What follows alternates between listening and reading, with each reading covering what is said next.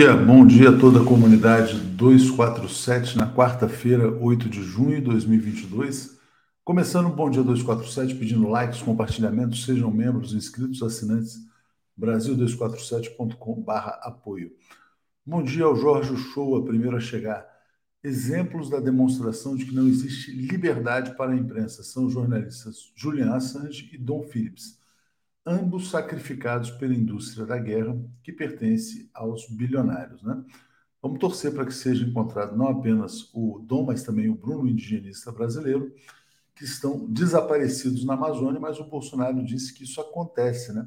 Realmente é um delinquente na presidência da República e que ontem admitiu que não cumpre leis judiciais. Aliás, Arthur Lira Bolsonaro confessou mais um crime de responsabilidade é um presidente fora da lei, delinquente, criminoso, crime de responsabilidade de você. O que fará? Fazer nada, né? vai pedir um pouquinho mais de dinheiro para o orçamento secreto. Né? Bom dia, Thelma Guelpa. Faltam 207 dias para a grande festa da democracia. Bom dia a todos. Bom dia, aqui diz o nosso querido Marcos Roba também. O Jair está dizendo: duas pestes debocham do Brasil, dos brasileiros do Brasil o marreco e o genocídio. O problema é que, além disso, destrói este país e seu maravilhoso povo. Jairo, cheguei à conclusão de que piores do que o marreco e o genocida são os jornais brasileiros, o Globo e a Folha de São Paulo. Vou falar sobre isso já já. Obrigado aqui a Maria Cecília Rocha Luz, chegando como assinante. Vamos então, então, vamos então aqui fazer o editorial do Brasil 247 sobre os editoriais do Globo e da Folha de São Paulo. O que, que fez o jornal o Globo? O Globo declarou guerra a Lula e ao seu plano econômico. Né? O Globo só não leva em conta que o, que o Lula, quando presidente, multiplicou o PIB do Brasil por quatro em dólar. Né? Então vamos só lembrar, eu já mostrei esse gráfico 500 vezes, peço desculpas para quem já viu. O Lula assume o PIB brasileiro era de 500 bilhões de dólares. O Lula termina seu mandato, o PIB brasileiro é de 2,2 trilhões de dólares. Então, Lula multiplicou por quatro. O Brasil era sexta economia do mundo, passou a ser, aliás, era décima segunda, passou a ser a sexta economia do mundo. Melhor desempenho econômico do mundo, um dos melhores do mundo naquele período, democracia, geração de empregos, renda, etc. e tal, acumulação de reservas. Mas o Globo diz que está tudo errado. Bom é a ponte para o futuro que colocou 33 milhões de pessoas passando fome no Brasil, que é outra notícia de hoje. Vamos ver o que, que faz a Folha de São Paulo. Folha de São Paulo não fica atrás do Globo. Os dois devem ter escrito o mesmo editorial, né? combinaram. A Folha condenou o PT de sempre. Né? O PT de sempre é o PT que criou empregos, acabou com a fome e multiplicou o PIB brasileiro. Então, Folha de São Paulo defende teto de gastos, que na verdade é uma outra maneira de dizer o sequestro do orçamento público para pagar os juros da dívida interna a Folha de São Paulo defende as privatizações, não porque a Folha queira energia barata para o Brasil se desenvolver. A Folha quer energia cara. A Folha quer que, na verdade, os donos da privatização, talvez eles próprios comprem ações lá da Eletrobras, assaltem a grande maioria do povo brasileiro com, tarifas mais caras para financiar o ganho financeiro dos é, privatistas. A Folha também defende a reforma trabalhista para aqui, para que o Brasil tenha um exército de miseráveis dispostos a trabalhar por qualquer migalha. Né? Então é isso que está acontecendo. E aí isso me levou a uma reflexão. Bolsonaro é um criminoso, é um criminoso confesso. Ele confessou no dia de ontem que ele não cumpre ordem judicial. Ou seja, o Brasil tem um bandido na presidência da República. Mas quem é o verdadeiro bandido, né? Quem é o criminoso maior? Será que é o Bolsonaro? Ou será que são as pessoas que estão por trás dos editoriais da Folha e do Globo. Né? É, eu não estou falando do jornalista ou do, ou do, editorialista ou da pena de aluguel que recebeu a missão de escrever aquele editorial. Quais são as forças econômicas que sustentam esses editoriais? É a Faria Lima? São os financistas? São os rentistas brasileiros? O Bolsonaro é o capanga, ele é o capataz da elite do atraso. A elite do atraso é que promoveu o golpe de Estado contra Dilma e contra Lula para assaltar o orçamento público. A elite do atraso é colocou um capanga, né? agora quer se livrar do capanga porque é feio demais, não é tão cheiroso como essa elite gostaria de parecer. Né? E é isso, né? Como diz aqui o Ezequias, Bozo não está sozinho. Bozo tem por trás dele os editorialistas do Globo e da Folha de São Paulo, dizendo que o, o problema é o Lula. O problema é o Lula que multiplicou o PIB do Brasil de 500 bilhões para 2,2 trilhões de dólares. Olha, com essa elite, o Brasil vai ter que lutar muito, porque eles vão fazer de tudo para impedir que esse país floresça. Bom, escrevi um editorial, escrevi um artigo, vou botar aqui na descrição desse vídeo. Peço que vocês leiam, se gostarem, compartilhem e vou chamar aqui o nosso querido Zé Reinaldo Carvalho. O comentário de Zé Reinaldo. Bom dia, Zé Reinaldo Carvalho, tudo bem com você? Bom dia, Léo, bom dia, comunidade. Tudo bem na luta, como sempre. Vai dar trabalho, hein, Zé? Recuperar esse país. Com essa elite aí que a gente tem, com esses editoriais da Folha, do Globo, né? Para que servem os jornais, pelo amor de Deus, né? E eles estavam ontem fazendo uma campanha supostamente em defesa da liberdade de imprensa. Eles querem a liberdade para difundir opiniões antipopulares e entreguistas, porque você perguntava, Léo, quem é que financia? São todas aquelas fontes que você se referiu, mas eu quero acrescentar são forças externas também, imperialistas, os, os que não se conformam com a, as transformações no sistema internacional que estão em curso e procuram, naturalmente, é, estimular os seus agentes em cada país dependente para é, garantir as posições das forças reacionárias no poder. É interessante você ter falado sobre isso, Zé, porque quando eu fui para o Twitter né, para comentar esses dois editoriais, eu botei luta de classes e colonialismo, né? Luta de classes é a elite do atraso, na verdade, mas tem também colonialismo, né? A Globo é um instrumento da dominação internacional. A Globo quer o Brasil pobre, é importante que vocês saibam. É por isso que eu falo assim, quer dizer, parece quando eu falo que eu nunca, nunca ligo, nunca sintonizo na Globo, às vezes as pessoas acham, ah, mas isso é presunção, você deveria assistir, você tem que ver. Pô, a Globo quer o brasileiro pobre, ela quer o Brasil pobre. A Folha de São Paulo também quer o Brasil e os brasileiros pobres, né? Então, para que, que eu vou, na verdade, perder meu tempo com a Rede Globo? Né? Não faz o menor sentido. Mas, enfim, já demos o recado. Diga, Zé, diga, você ia complementar. Não, não, é, tranquilo, era sobre isso mesmo. O, o neocolonialismo é um fenômeno próprio é, da época do imperialismo. Isso é algo que se verificou ao longo do século XX todo, com todos os conflitos internacionais que ocorreram, foram em função da cobiça das potências pelas riquezas dos povos. Isso prossegue no nosso século, claro que em condições é, diferentes do século passado, mas a essência é a mesma. Exatamente. Ali está dizendo Globo e Folha é igual DIP, Departamento de Imprensa e Propaganda. Rosângela, bom dia. Até sonhei que Moro admitia o golpe, meio a contragosto, mas admitia. Sonhar não custa nada. O Moro é o capanga da milícia capanga do Bolsonaro. E o Bolsonaro é o capanga da Faria Lima. Ele e o Arthur Lira, né? O Arthur Lira é um capanga muito bem recebido na Faria Lima também. A Faria Lima adora o Arthur Lira, como também colocou o Bolsonaro e o Paulo Guedes para sequestrar o orçamento público e assaltar os brasileiros. E continuam assaltando, hein? Nessa semana vão consumar mais um assalto que é a privatização da Eletrobras. Não para gerar energia barata, mas para gerar tarifa cara para financiar os rentistas, né? Enfim, Betânia, Léo, meu coração chora, mas uh, dou minha caneta para que minha voz chega, chegue ao mundo. Obrigado. Sônia dizendo aqui, há tempos que não assisto a Globo. A Globo quer o Brasil e os brasileiros pobres, então para que assistir a Globo, né? Zé Reinaldo, vamos lá. Efemérides de 8 de junho. Bom, hoje mais uma mulher aqui da, da, da área da cultura, das artes no Brasil, que aniversaria, Sônia Braga, grande artista brasileira, é, eu sei que ela tem opiniões que foram contestadas, foram controversas, mas na época do golpe, do impeachment contra Dilma, ela se posicionou de maneira clara. E naquele episódio lá de Cannes, do Festival de Cannes, quando foi premiado aquele filme que ela protagonizou, ela participou da manifestação Fora Temer. Então, e como é uma grande artista brasileira, merece as nossas homenagens. Muito bom, Zé. Ó, acabou de chegar notícia nova, notícia importantíssima. Lula cresce e o criminoso cai. Lula tem 47% das intenções de voto. O bandidão maior da República tem 29, né? Então caiu de 31 para 29. Todos os outros têm 12%. 29 mais 12 dá 39, 41. Tá 47 a 41. Lula caminhando para uma vitória folgadíssima em primeiro turno. Vou botar aqui rapidamente o primeiro a primeira imagem aqui dessa pesquisa, Genial Quest, está aqui. Então tá aqui, ó. Lula tinha 46, foi para 47, o criminoso foi de 31 para 29, todos os demais têm 12. Já já a gente detalha a pesquisa também. Zé, então vamos falar sobre a, a cúpula das Américas. Vamos começar aqui pela notícia da Argentina. Tem, tem uma expectativa muito grande em relação ao discurso do Alberto Fernandes.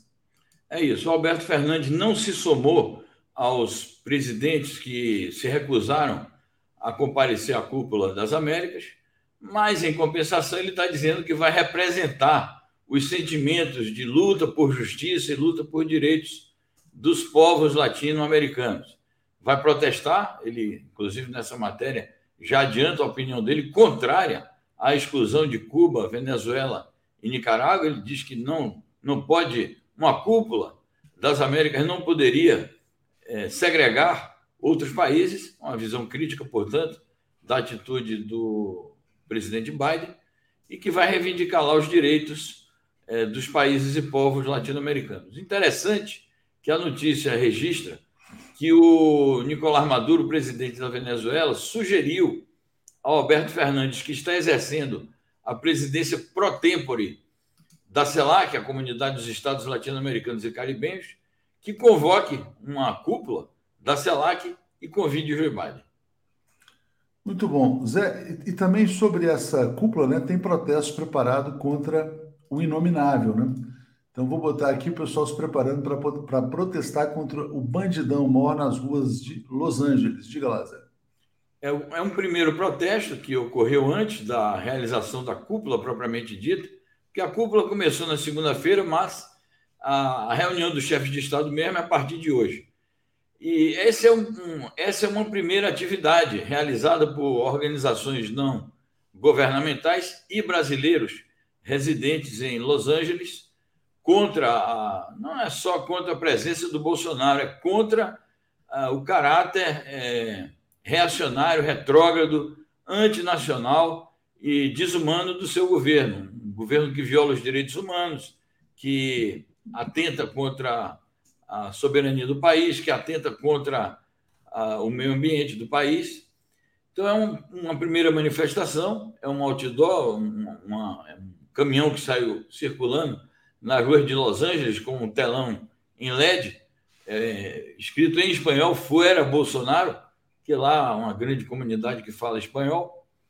Mas essa é uma primeira manifestação, haverá outras manifestações, inclusive com a presença mesmo de pessoas uma concentração de pessoas que vai expressar o seu protesto contra o genocida que está destruindo o país. Muito bom. E em relação à cúpula em si, qual a expectativa, Zé? Vai ter o tal encontro Bolsonaro-Biden ou não? Bom, até o momento não há nenhuma negativa, nem da parte do Itamaraty, nem da parte do Departamento de Estado, nem da parte do Palácio do Planalto, nem da Casa Branca, de que o encontro se realizará. Tudo indica que sim. Mas vamos aguardar, essas surpresas podem ocorrer. É, supostamente será na sexta-feira o encontro. Agora, a expectativa geral para a cúpula é aquela que nós já dissemos e que muita gente, muitos comentaristas que observam o cenário latino-americano e caribenho e as relações hemisféricas com os Estados Unidos, é, a expectativa é de fiasco. Então, está sendo conhecida já como a cúpula do fiasco. Ele ontem, o presidente dos Estados Unidos, é, soltou umas informações dizendo: ah, vou fazer uns financiamentos aqui em Honduras, Guatemala, é, Costa Rica, os países ali centro-americanos, visando a resolver o problema da, da imigração. Mas como é que ele vai discutir o problema da imigração sem o México? Então já começa o fiasco por aí. Mesmo ele tentando fazer uma, uma, uma inversão de prioridades na, na pauta, porque antes era democracia Agora ele está dizendo que é a realização de investimentos e agora mudou de novo dizendo que é a imigração. Mas como vai discutir a imigração se o principal país é que tem que negociar a imigração com os Estados Unidos vai estar ausente, o seu presidente vai estar ausente, vai estar lá o chanceler, mas não vai estar é, autorizado a firmar acordos de chefe de Estado. Então, é, eu acho que os resultados serão pífios. É o que muita gente tem dito, Léo, é o seguinte: é o declínio da hegemonia estadunidense também naquela região que esse imperialismo sempre considerou seu quintal. Zé, e como é que você acha que pode ficar o clima para esse encontro de sexta-feira, né? caso seja confirmada a morte do jornalista inglês, seu desaparecimento, já que o Bolsonaro disse que execuções podem acontecer quando jornalistas que fazem o seu trabalho uh, embarcam em aventuras. É, é uma coisa assim assombrosa que um, um, suposto chefe de Estado, porque ele não é chefe de Estado, emprega uma linguagem desse tipo. Então, as investigações sobre a, o, o que aconteceu com o jornalista britânico e com o indigenista brasileiro, as é, investigações, as diligências ainda estão sendo feitas, ele já antecipa, não, é, pode ter acontecido na execução, fala isso com o maior sangue frio, com a maior indiferença, sem nenhuma compaixão. Então, realmente é algo assombroso, mostra o caráter da pessoa que está ocupando o Palácio do Planalto. Eu acho que sim, é, o, o encontro poderá ser envenenado por esses episódios, mesmo que não aconteça é, o pior em relação a esses dois é, profissionais, o jornalista e o indigenista, mas o fato em si mesmo do desaparecimento dele já é algo gravíssimo. Então, acho que isso vai pesar.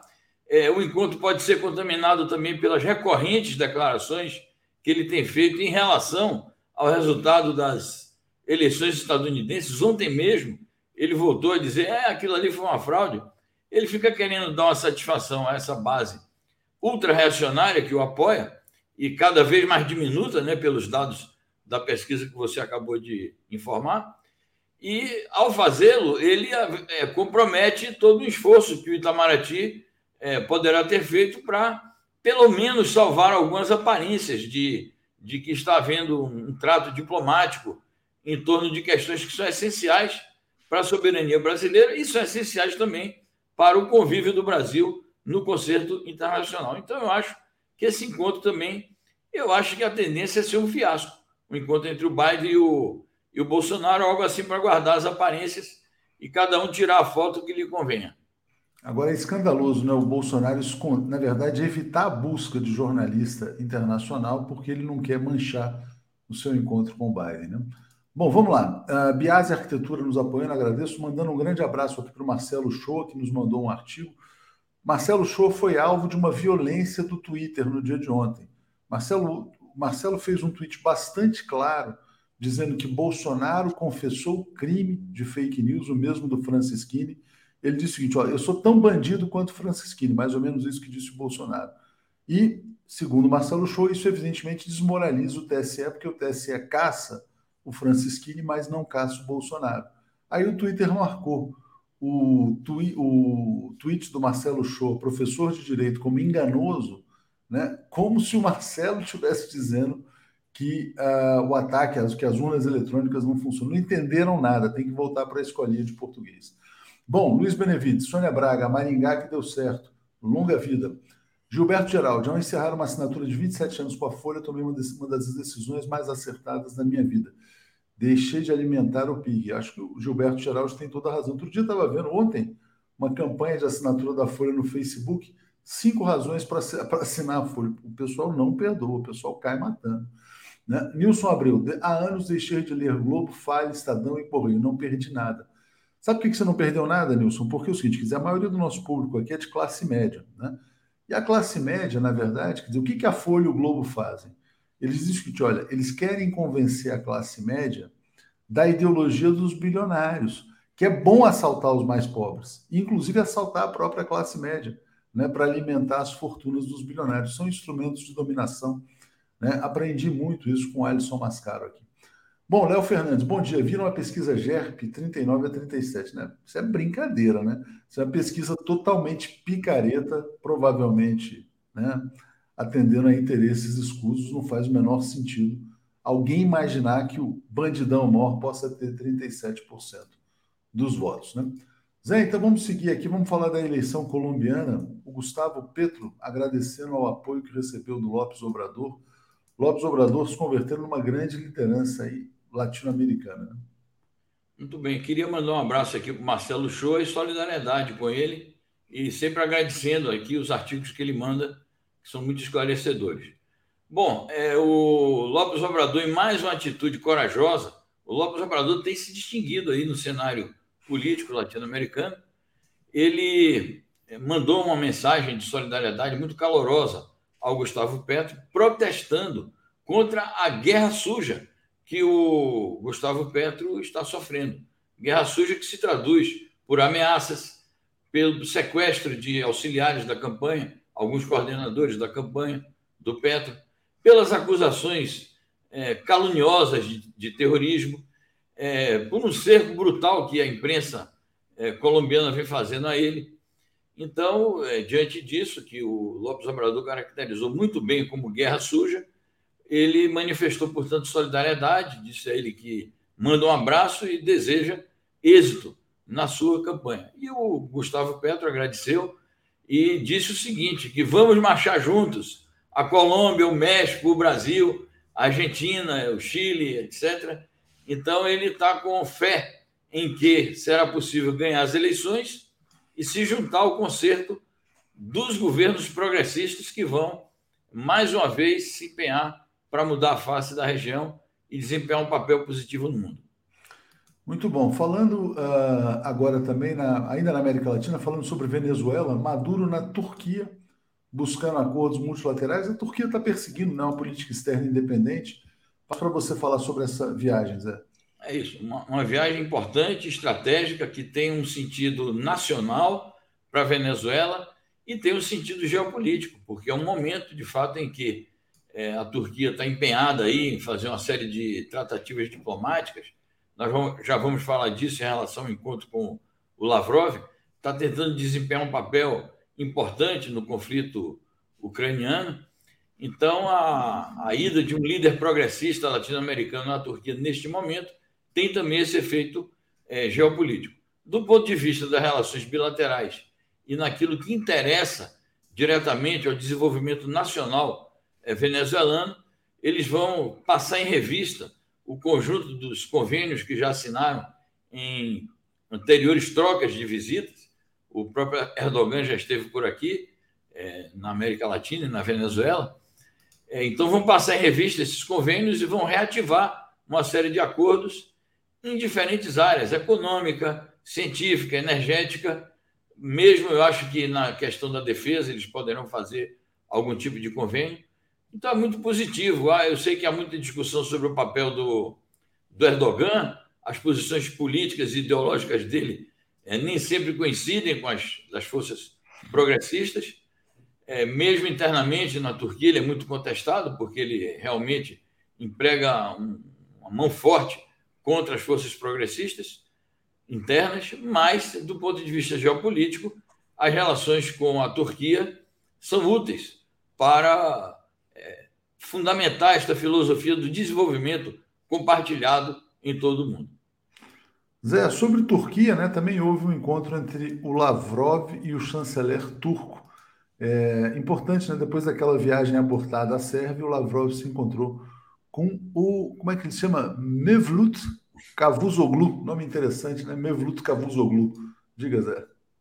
Muitíssimo importante. Você veja o ativismo diplomático do Sergei Lavrov, ele ia à Sérvia e ia dar continuidade, como está dando agora, é, visitando a Turquia, e está no plano dele visitar outros países ali, é, no âmbito do Oriente Médio, é, para estabelecer parcerias e tentar criar um ambiente favorável a se chegue a um acordo é, de cessar-fogo e que se reconheça a necessidade de que a Ucrânia se é, proclame como um país neutro e não ingresse na OTAN.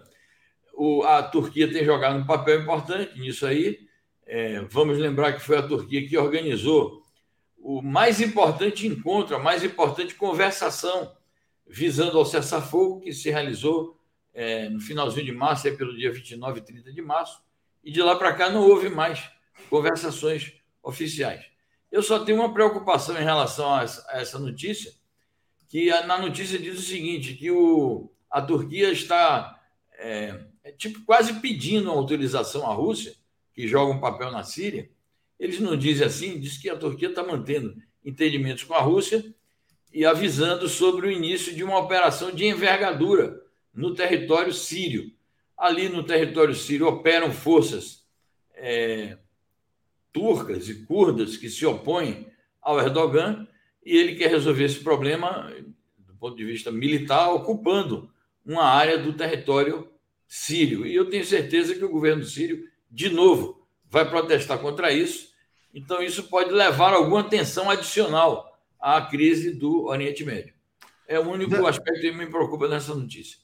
Na questão da guerra, a gente tem duas notícias importantes, né? Quer dizer, a Rússia avançando, intensificando a ofensiva para controlar o leste da Ucrânia. Ontem a gente falou de Kherson querendo seguir o caminho da Crimeia para também se tornar parte do território russo. E uma posição cética da Maria Zakharova, dizendo que não tem acordo de paz no horizonte porque os países ocidentais não querem a paz. Perfeito. Sobre a, a, ofensiva russa, a gente diariamente tem dado notícias aqui sobre isso. É, é, a tônica é a seguinte: a Rússia não vai descansar enquanto não ocupar o conjunto daquela região conhecida como Donbass, que é o leste da Ucrânia.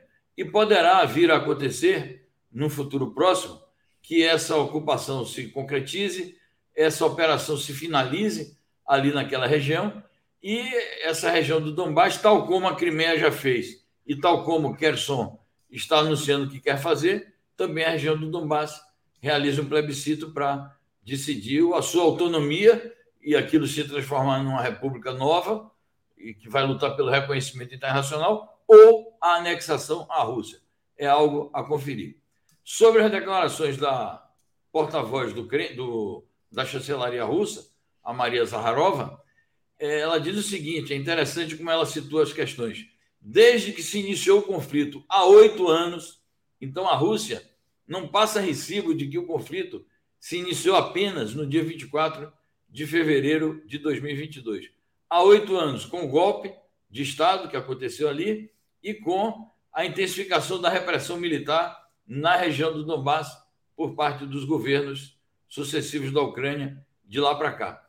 Então, ela diz: desde então, as potências ocidentais se recusam a contribuir de maneira produtiva com a busca de um acordo de paz, de uma solução pacífica para o conflito. Então, responsabiliza as potências ocidentais e diz explicitamente que o presidente ucraniano age é, com os Estados Unidos estimulando as suas é, iniciativas todas e a sua posição política antidiplomática e militar. Zé, eu tenho aqui mais uma notícia internacional que eu vou colocar para a gente comentar rapidamente aqui, que é sobre os BRICS, né? Tem novidades aí, então. Países dos BRICS reforçando consensos financeiros. Peço para você falar sobre isso. Muito importante, uma reunião que se realizou anteontem, é, por videoconferência. Interessante que a imprensa não, não deu nada aqui é, com os ministros das finanças. Então é possível que o Paulo Guedes tenha participado dessa, dessa reunião, foi virtual, mas comandada pela China, porque a China está no exercício da presidência pro tempore do BRICS. É, essa reunião é mais uma das reuniões preparatórias para a cúpula do BRICS, que se realizará é, previsivelmente em 5 de julho. Anteriormente ela estava marcada para 24 de junho, mas é, por alguma razão, resolveram postergar para o dia 5 de julho, é, também sob a presidência da China, porque a China está presidindo temporariamente, rotativamente, o BRICS. É, já houve outras reuniões preparatórias importantes. Houve uma no nível de chanceleres. Então, os chanceleres dos cinco países do BRICS é, estabeleceram conversações. E houve uma outra reunião, também importante, nós comentamos aqui, que foi de um grupo de trabalho que trata sobre os assuntos da segurança internacional. No particular dessa reunião dos ministros das Finanças, naturalmente a preparação de acordos relacionados ao fortalecimento das relações econômicas e financeiras, principalmente potencializar o papel do banco do BRICS, que pode ser uma importante agência de financiamento e contribuir para a reforma da arquitetura financeira internacional. Vamos aguardar a cúpula do BRICS com grande interesse, porque grandes acordos poderão resultar dessa reunião. Obrigado, Zé. Vamos seguir então aqui com os grandes Paulo e Alex. Valeu. Muito bem, um abraço, um bom programa. Tchau, tchau. Alex Sonic e Paulo Moreira Leite. Bom dia, Paulo. Bom dia, Alex. Tudo bem? Bom dia. Bom dia. Bom dia. Deixa eu atualizar rapidinho. Hoje tem muita coisa que chegou pesquisa nova. Estou com a pesquisa aqui na mão. Vou atualizar os comentários e a gente já entra aqui uh, na pesquisa daqui a pouquinho. Bom, Fátima Mafra está dizendo: Globo e Folha prestam desserviço, né? Cláudia Barrela, bom dia, Léo. Muito bom editorial. Uma elite perversa que se vale sempre da exclusão social, pretende um Brasil cada vez mais periférico e tem como porta-voz uma mídia canalha. Vou aproveitar esse comentário, Paulo, Paulo, vou começar por você. Não sei se você chegou a ver os editoriais do, do Globo, da Folha, declar, dizendo não que o programa econômico do PT é um amontoado de erros. É, aliás, recebi um e-mail agora de um cara nervosinho, porque a gente mandou uma newsletter, dizendo vocês estão mentindo, é impossível o PIB brasileiro ter, ter sido multiplicado por quatro em oito anos, teria que crescer 20% ao ano é que ele não entende que é o crescimento do PIB, que na média do governo Lula foi de 4,5%, mais a valorização da moeda brasileira. Então, o que multiplicou por 4 foi o PIB em dólares. Né? O PIB em dólares do Brasil foi multiplicado por 4 no governo Lula, mas a Folha e o Globo acham que está tudo errado. Paulo. Pois é. Uh, eu achei uh, sintomático, né? Uh, sintomáticos os dois editoriais, o da, o da Folha e o do Globo. Uh, eles mostram que, de fato, a campanha eleitoral começou para valer, né? Uh, embora a, a, burguesia brasileira ainda não tenha conseguido achar um candidato para chamar de seu, mas, diante dessa polarização, ela começa a fazer um jogo programático contra o candidato Luiz Inácio Lula da Silva, que é e, sempre, é, e, e desde sempre foi seu grande adversário, seu inimigo principal. Uh, está claro que ela, a virulência com que ela fala, o tom que ela emprega, que, que emprega para isso, né? Uh, mostra que, na verdade, ela enxerga o processo histórico que o Lula lidera, já liderou e pode liderar, como realmente o seu uh, principal adversário, o seu adversário principal. Sabe que as mudanças que o Lula pode promover, elas são de caráter estrutural, elas podem desenhar um país no qual uma elite habituada à escravidão, ao salário, à miséria salarial, a uma desigualdade indecente, vai ter um lugar cada vez mais difícil, vai ter um espaço cada vez menor.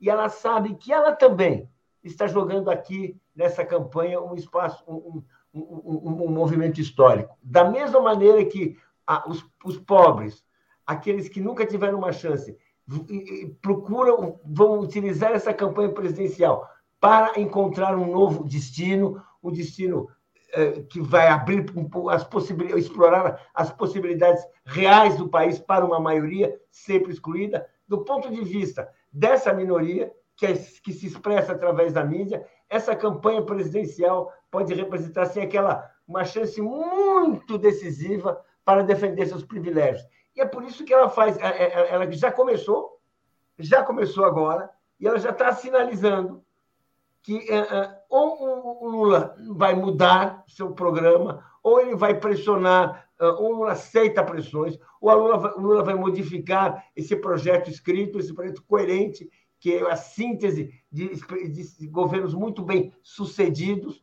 ou então não vai ter jogo para ela também. Isso, esse é o recado. Isso para mim era uma coisa que eu já que era possível esperar, mas veio, veio, veio numa hora certa, numa hora necessária. É a hora que o Partido dos Trabalhadores distribuiu o seu esboço de programa, está conversando, e é bom ter noção o que pensa a elite, que é aquela elite que controla a comunicação brasileira.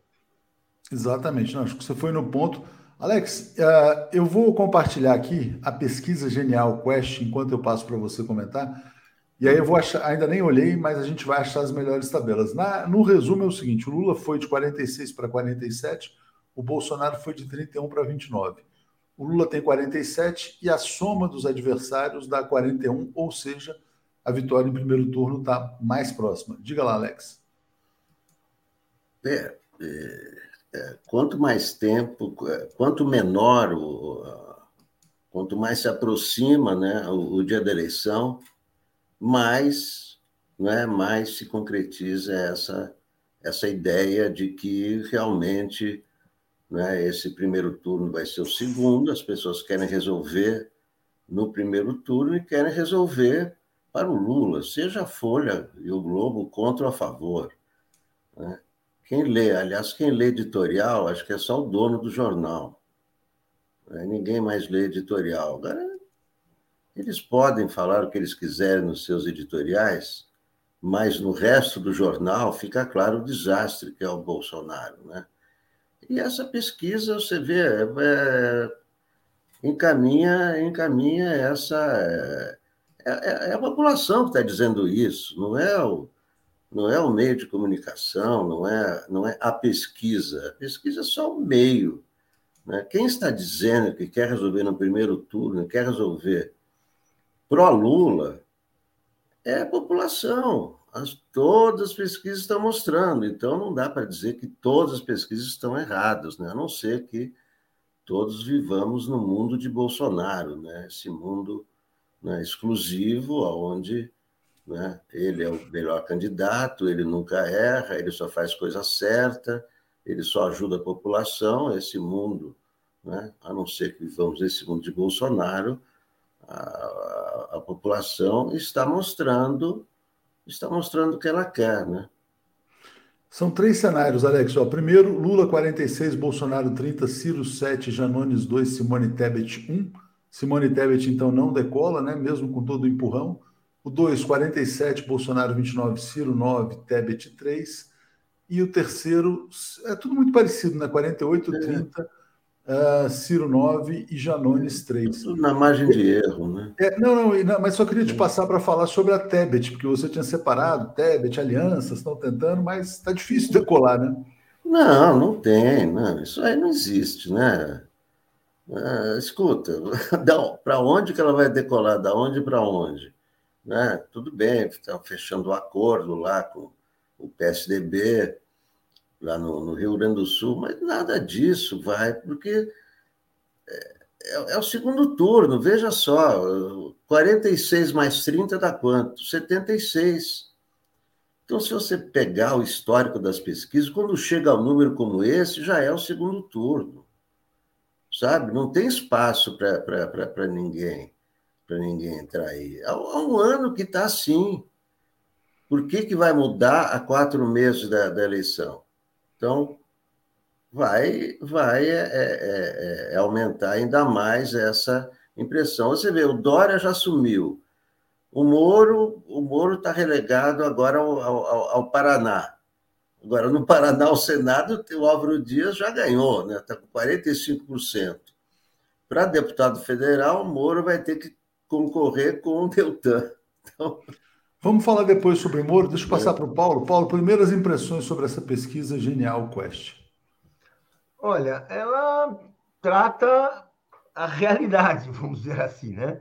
Ela mostra que tem uma eleição polarizada, que essa polarização se dá em torno do Lula, mas não é uma divisão. Existe, assim, uma parcela imensa do eleitorado que está com Lula e uma parcela menor, né, que é Bolsonaro. Ou seja, o Lula não só está liderando, como ele lidera com vantagem, ele pode levar no primeiro turno ou ele pode enfrentar no segundo turno. É evidente, não vamos ter uh, uh, uh, pudor nenhum.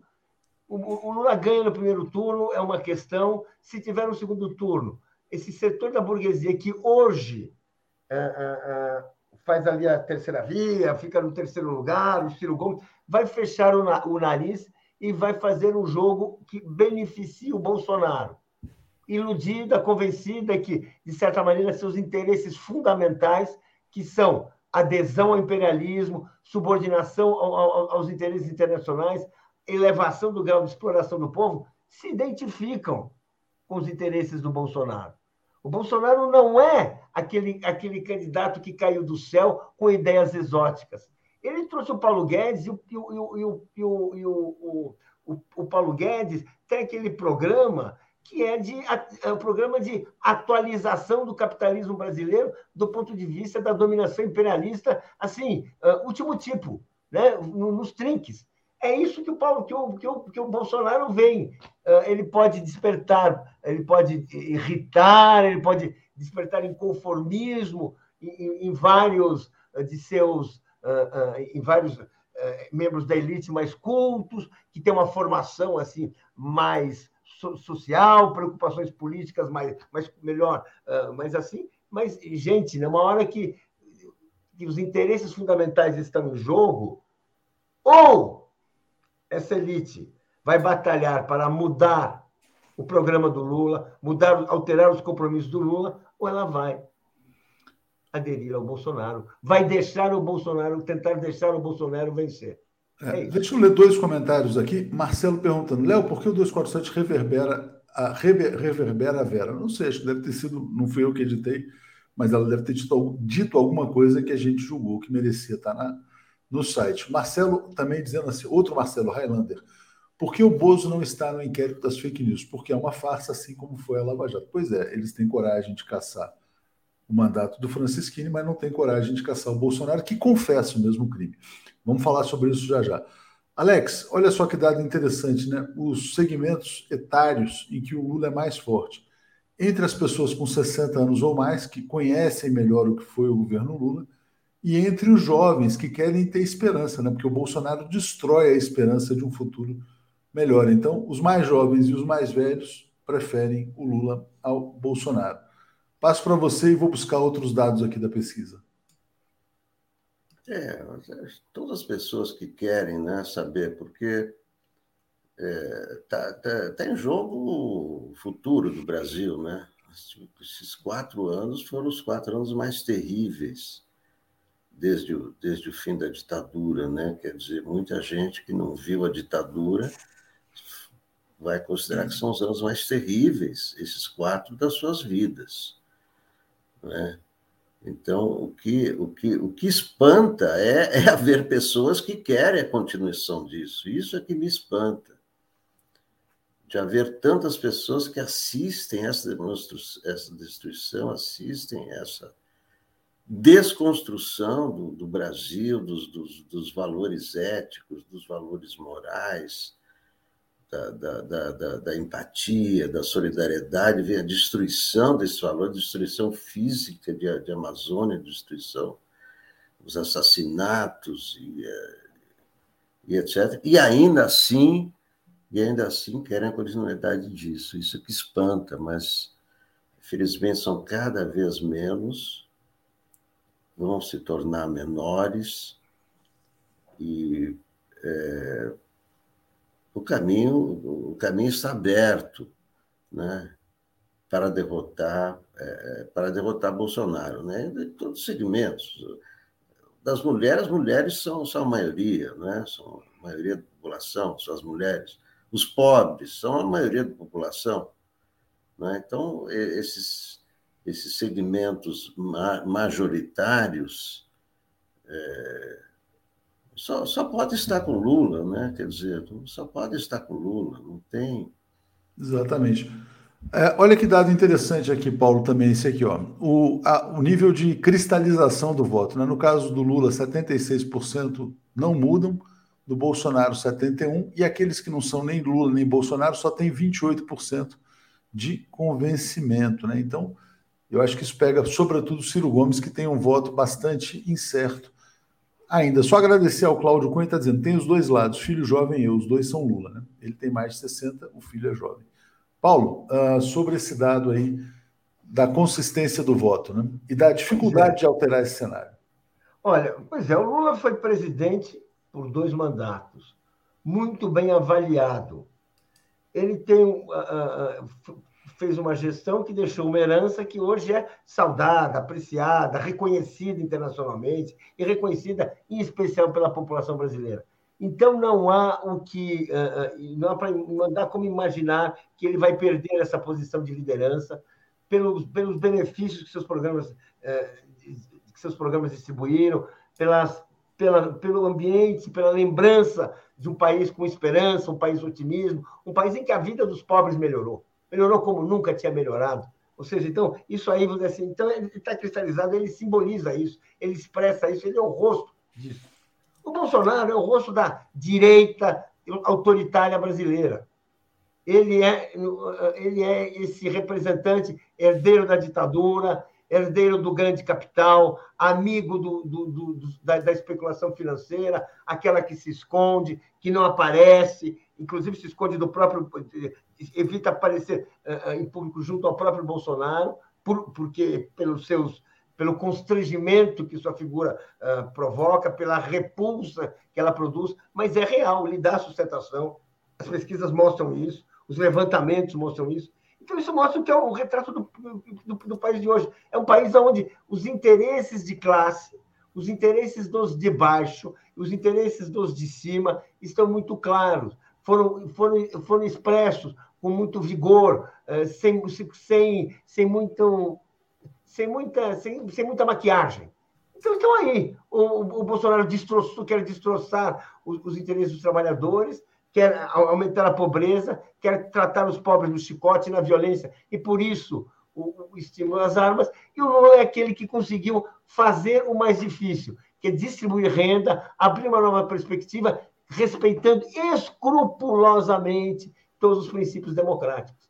Essa, essa polarização que tem no Brasil e eu não vejo alguém conseguindo desafiar, porque, no fundo, gente, os interesses de qualquer povo, eles são quando você espreme, quando você uh, procura simplificar, quando você vai tentando chegar aos pontos essenciais, eles não são complicados. É pobre contra rico.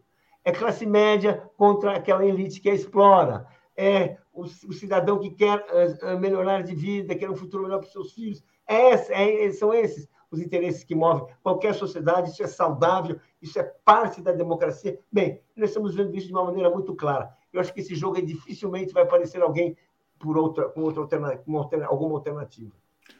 Vitória histórica no horizonte, diz aqui o Ricardo. Importante também aquela tabela que mostrava que. O, deixa eu só botar mais uma vez aqui para ficar mais fácil. Olha só, o Lula é, é a primeira opção de voto do eleitor do Ciro, do Janones e da Simone Tebet também. Como a candidatura da Tebet não vai acontecer, então o Lula ganha mais alguns pontinhos. Do Janones, se desistir, também o Lula ganha mais. E se o Ciro desistir, também o Lula ganha mais. É... Alex, olha só, o Bolsonaro completamente desesperado, né? criminoso, confessando crime, ontem disse que o Faquin estupra a democracia brasileira. É, e ele falou, ele confessou que cometeu os mesmos crimes do Francisquini caçado.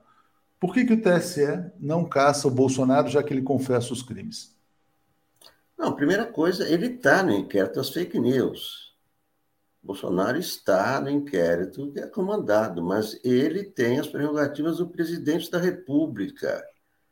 Ele não é um simples deputado, ele não é um senador, ele não é, ele é um presidente da República e tem as prerrogativas, tem o PGR. Então, não é o TSE, não é o TSE que, que, é, que atua, o TSE está atuando da maneira correta. O Bolsonaro, desesperado, com a, vitória, com a derrota anunciada, é? qual é o único recurso dele? É dizer que haverá fraude, quer dizer, uma coisa inédita, né? É a mãe de Ná, ele prevê que haverá fraude, né? porque ele vai perder. Então, ele primeiro prevê a sua derrota, ele prevê que é, essa derrota será uma fraude, e com isso ele tenta provocar, tenta levar as pessoas às ruas, já está falando do 7 de setembro e tal, quer convulsionar, é, é o histórico dele. É o que ele tentou fazer nos quartéis, é o que ele tentou fazer como deputado, tentou sempre convulsionar tentou trazer instabilidade, tentou provocar o caos, né? é no caos que ele é, ganhou a, a, eleição de 2018. Só que agora o eleitor ele está na contramão da pauta do Brasil. Ele está na contramão. As pessoas não querem caos, as pessoas não querem armas, as pessoas não desconfiam das urnas eletrônicas, as pessoas desconfiam é dele. Então, essa essa tática dele que é a única, né? Porque ele não que apresentar, esse que é o, é o grande drama da, do, do Bolsonaro. Ele, ele só tem a, a, as motocicletas, ele anda de jet ski, né? ele vai estar criando a semana de dois dias, segundo o último sensacionalista.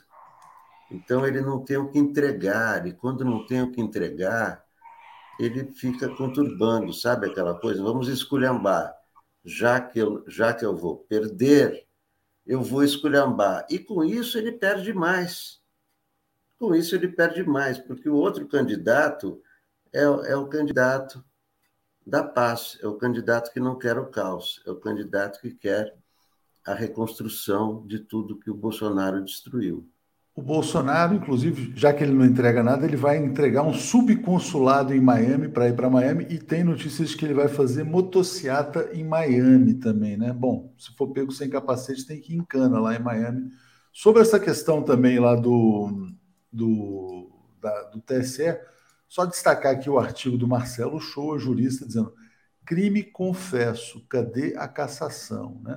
Bolsonaro confessou um crime. Tá dizendo, ele basicamente disse para o Faquinho: Faquinho, vem aqui para cima de mim, porque eu sou tão criminoso quanto Francisquinho. Foi a fala dele no dia de ontem. Paulo, vamos falar sobre o ex-juiz suspeito Sérgio Moro, que destruiu 4 milhões, de, 4 milhões e meio de empregos, segundo, uh, segundo o estudo do Diese. O Moro fraudou o seu domicílio eleitoral, né? inclusive foi zoado pelo próprio Eduardo Cunha. O Eduardo Cunha, símbolo da corrupção brasileira, estava tirando sarro do Moro no dia de ontem. E aí o Moro agora disse que vai ser candidato pelo Paraná. Ontem eu estava assistindo, depois, no final do Boa Noite, a Roberta Luxinger, que entrou com essa ação contra o Moro, e ela falou uma coisa bem interessante. Olha, o Moro renegou o estado do Paraná. Ele veio para São Paulo para tentar. Ele é um cara meio complexado, né? então queria ser paulista. É, foi renegado pelo estado de São Paulo, mas também renegou o estado do Paraná. Então, paranaenses tenham vergonha na cara e, porra, tem que, pelo amor de Deus, né? Votar num cara que desprezou o Paraná, pelo acho que não merece. Mas passo para você comentar a situação do Moro. Eu acho realmente que essa trajetória do Moro é, é, é uma trajetória de quem está uh, inviável para a política. E não só para aquele plano presidencial, que imagina, né? Ele chegou a ser ali colocado, cogitado como candidato presidencial, depois veio para São Paulo, achando que devia ser governador daquele, do estado que tem, assim, o maior PIB brasileiro, que tem uma influência importante, né? E, na verdade, eu, eu, não sei nem se tem na volta ao Paraná, depois, assim, aquele, aquele filho da casa que conhece tantos fracassos, né? depois de suas tentativas de voar mais alto, eu não sei se ele volta e se o eleitor vai dispensar, aí, vai, vai dispensar aquela admiração não é? que ele inicialmente teria. Eu não, realmente eu não sei qual será o futuro do Moro. Porque, vamos dizer assim, a no Paraná, eu não sei se, depois de tudo que, eh, assim, porque não é que ele voltou numa boa, ele não conseguiu ser candidato, ele não teve registro. A sua, a sua, a sua, a sua identidade de paulistano foi, foi tratada como fraude, ou seja, isso assim é uma, dizer assim, é um vexame para um juiz campeão da moralidade. E basta lembrar, porque é evidente que a grande mudança no fundo de tudo isso, que a obra dele, né, que foi a Lava Jato, que foi a perseguição a Lula, a tentativa de destruir o PT, está totalmente revertida por obra e graça do povo brasileiro. Hoje, hoje assim, o Moro é representante de uma opção política derrotada nacionalmente. Essa, é então, eu não sei o que vai acontecer no Paraná, não. Eu não sei o que vai acontecer com ele. Eu acho, mas assim, eu não sei, não quero, não, não, não, não, conversei, conheço pessoas do Paraná, mas não tenho assim uma condição de analisar. Mas eu não acho que ele volta ao Paraná com essa bola toda, porque ele é um filho que não é um bom filho que a casa torna, é um bom filho que não tinha para onde fugir e retornou para casa. Essa é a situação dele. Ele tentou tudo fora do Paraná, então não sei se é isso que vai acontecer. Então, politicamente, é, é um novo arranjo. Né? É claro que ele tem seus aliados ali, mas, eu, enfim, não estou muito certo disso. Agora, uma coisa que eu queria falar, não sei se você desculpa, eu, eu queria voltar um pouco à, à, à, discussão do Bolsonaro, que é a discussão do o artigo do Marcelo Shoa. Eu acho que a gente tem que se perguntar por que, que o Bolsonaro continua no seu mandato, por que, que ele não respondeu por nenhuma dessas denúncias que ele já foi acusado? Por que, que não se abriu nenhuma investigação?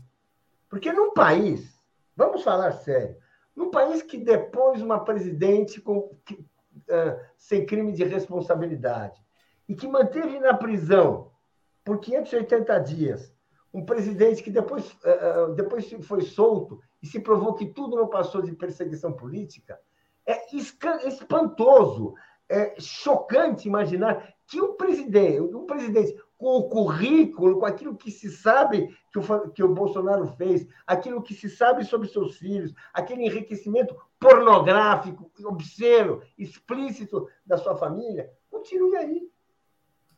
É, é, é, assim, é realmente é, chocante eu, eu, eu, a gente, tem que, a gente não, não ficar indignado, porque, de fato, de fato, ele é o sujeito que tinha que ser processado. Ele é o sujeito que tem que ser investigado. Isso não ocorre porque nós vivemos num sistema eh, jurídico que é uma grande fraude, onde o PGR é, uma, é, uma, é, é, é montado para ajudar os amigos, onde ele trocou favores a vida toda, não sei qual é o próximo favor que, que, que, vai, que ele vai trocar. É, Paulo, tá aí, uma, eu estou propondo uma, uma resposta para essa. Nadando em dinheiro, nadando em, em, em recursos absurdamente é, é, sem sentido, e vai ser candidato, e até pode se candidatar a presidente. Quer dizer, é, nesse cenário, assim, sabe, eu, eu, quer dizer, quando a gente estava falando, eu falei, peraí, é, é, é, chocante pensar que o Bolsonaro, que tem tudo, tudo isso que a gente sabe, os filhos que tem tudo isso que a gente sabe, aquelas mansões, tudo isso, mas, Paulo, eu estou propondo uma resposta para essa sua pergunta, que é exatamente a que está nesse artigo aqui. Bom, o golpe de Estado foi dado para que os ricos assaltassem os pobres. O Bolsonaro é o menor problema, é o que eu falei mais cedo. O Moro é o capanga da milícia. E o Bolsonaro é o capanga da elite. O Bolsonaro é o capanga da Faria Lima. Como o capital manda em todas as instituições, o Bolsonaro é blindado e protegido porque ele está a serviço do grande assalto que foi o golpe de Estado.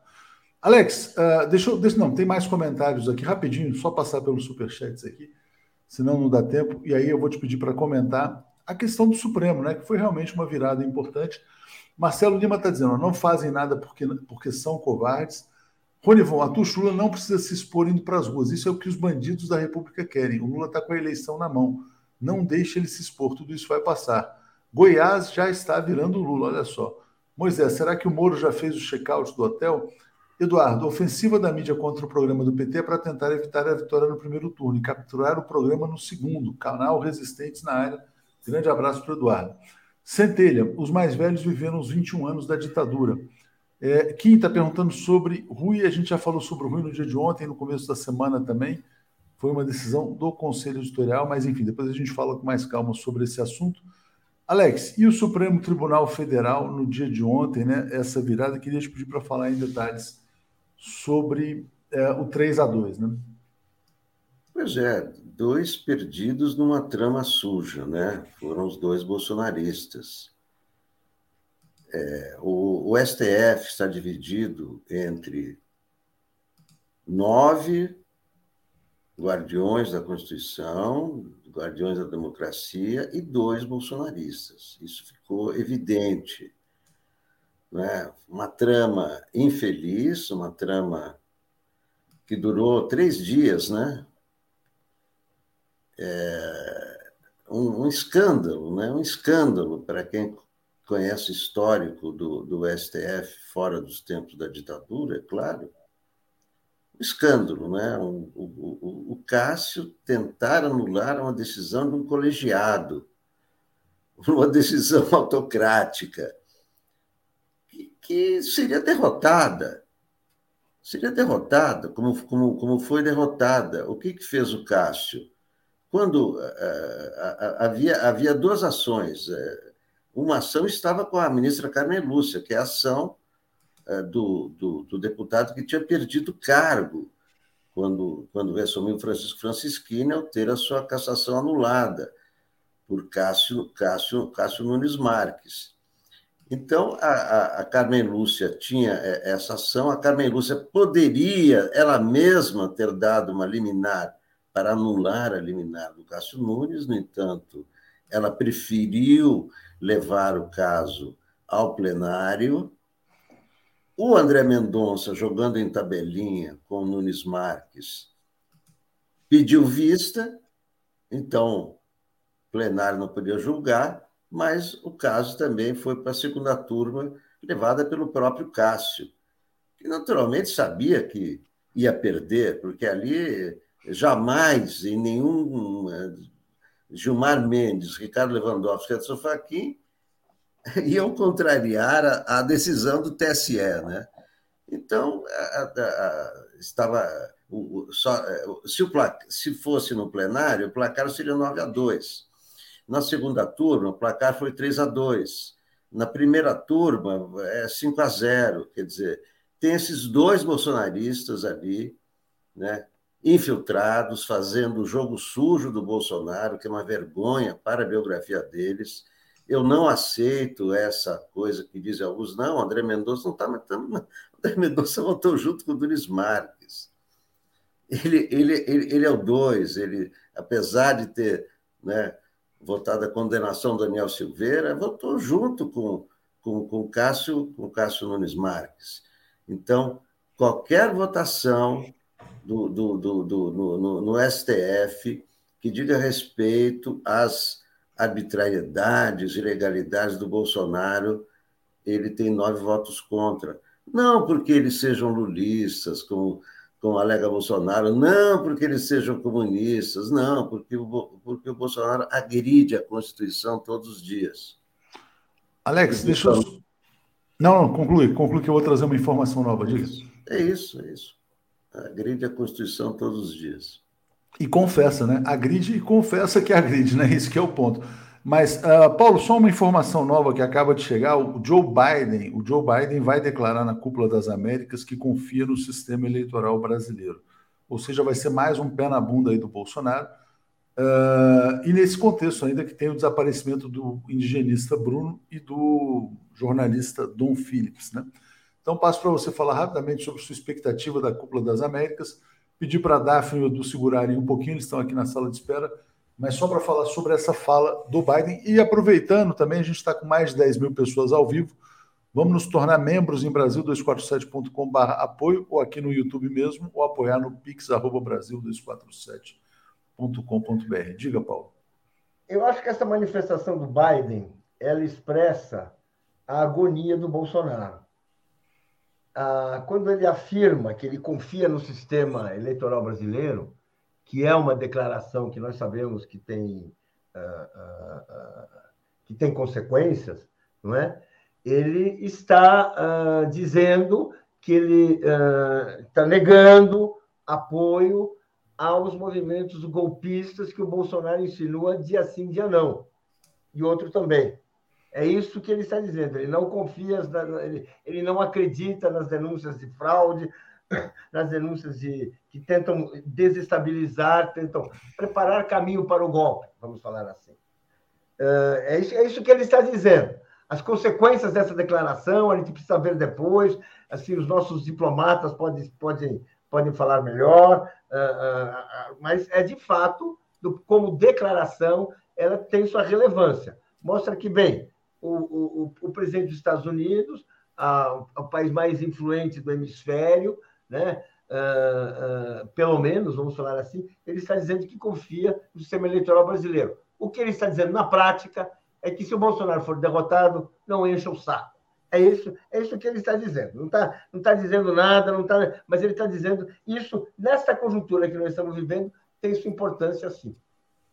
Obrigado, Paulo. Obrigado, Alex. Vou seguir aqui com o Daphne e com o Edu. Valeu, gente. Obrigado. Tchau, obrigado. Apresentação de Daphne Ashton. Bom dia, Daphne. Tudo bem? Bom dia, Léo. Bom dia, comunidade 247. Tudo bem? E aí?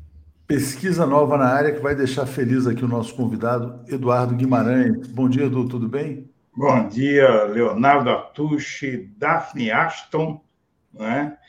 E, é, na verdade, eu acho que não há muita surpresa. A pesquisa quais teria que registrar uh, os, os números do Datafolha e, na verdade, é, são até mais modestos que o Datafolha, apesar de que o, o Datafolha, por uma série de fatores, Léo, é, se tornou a pesquisa mais confiável. Né? Apesar da questão neoliberal que aprisiona a mídia brasileira, da qual nós vamos falar hoje, não é?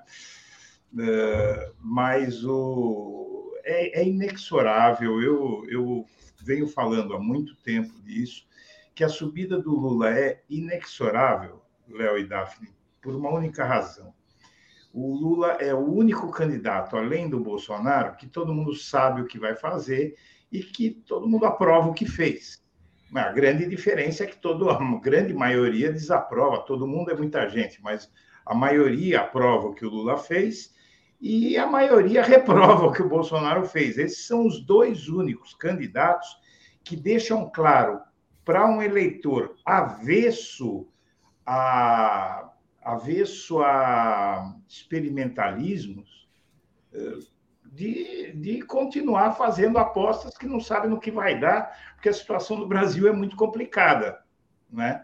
Edu, então, olha só, deixa eu só, que eu vou passar aqui para a Daphne, mas só pedir para destacar também esse artigo muito interessante do Ciro ah, Gomes culpando todo mundo, né, tudo e a todos. Marcelo dizendo, ó, sobre Bolsonaro, não fazem nada porque são covardes. Júlio Jardim, Moro tem que ser preso. Incrível deixar esse elemento concorrer pelo foro privilegiado. Importante lembrar que o Moro perseguiu o Eduardo Guimarães, né? tentou prendê-lo, inclusive. Nilson Abreu está dizendo, ó, que me mandou um vídeo importante, obrigado ao Nilson. E o Marcelo está dizendo, escândalo a pisar na Constituição e criminalizar a liberdade de expressão. Com isso, vou deixar o artigo. Bom, depois a Daphne joga o artigo aqui passando para vocês. Então, bom dia ao Edu, bom dia, Daphne. Vamos seguir aqui. Bom dia, Léo. Bom trabalho. Obrigada, Léo. Vamos lá, Edu. Então, você estava falando lá, justamente dessa polarização, né? E aí o Ciro vem, de acordo com o seu artigo, sem espaço, né? E, e cada vez mais, é, acho, acho eu, que, que, que assassina a própria reputação. Pois é. Ah, veja, ele, ele escreve um artigo ontem, eh, escreve, sai uma, ele dá uma entrevista ao Flow, não é? Que Flow é daquele que queria trazer, legalizar o nazismo no Brasil, não é ele? É. O Monarque. Então, é. É, quer dizer, depois do antagonista, é que eu acho que conversar com todo mundo, todas as correntes, tudo bem, mas o antagonista não é um agente político, é um site que prima pelo partidarismo político, pelos excessos, pelos abusos e por uma obsessão contra o Lula. O, o Ciro vai para o tudo ou nada, inclusive se aproximando de MBL, antagonista, que são, na verdade, são humoristas, né?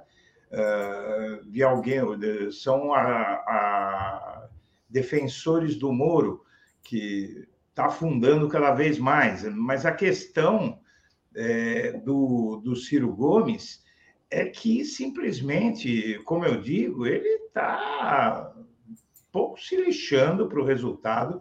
Eu andei assistindo algumas coisas para entender, porque é surpreendente a, a, postura do Ciro, e eu me dei conta de que o, o, o Ciro Gomes ele não acha que o Bolsonaro é esse problema todo para o Brasil. Ele não acha, e ele se humilha com esse tipo de, de atitude, de restringir o seu diálogo com o eleitor a ataques, sobretudo ao Lula.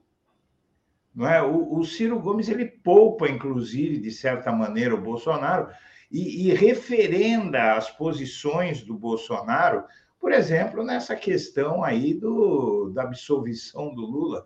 Quer dizer, agora o Ciro e Bolsonaro e o Moro e até alguns, alguns veículos da grande imprensa mudaram a Constituição e aboliram da Constituição brasileira a presunção de inocência. Então, segundo eles, eh, todo mundo é culpado até prova em contrário. Né? Eh, o, o Ciro Gomes, ele, às vezes eu chego a pensar que esse homem tem alguns problemas é, psicológicos, porque, na verdade, ele está se conduzindo para um rumo irreversível para a candidatura dele. É, eu acho que ele está se queimando na esquerda muito mais do que em qualquer outro segmento.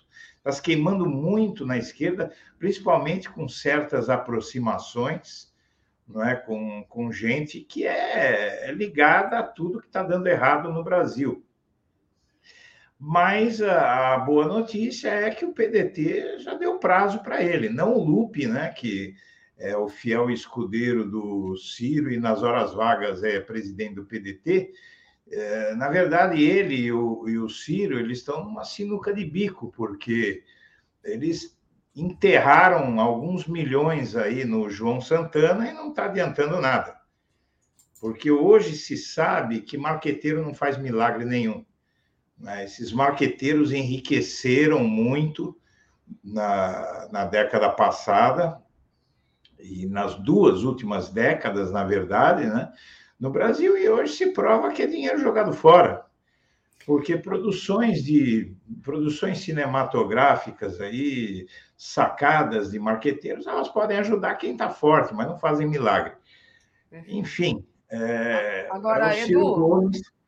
você falou aí do, do Ciro acusando o Lula né e dizendo que o Lula não é inocente e que obviamente essa pauta vai voltar Queria que você falasse um pouco sobre a estratégia do Lula para responder isso. Saiu uma. Você até mandou para mim, né?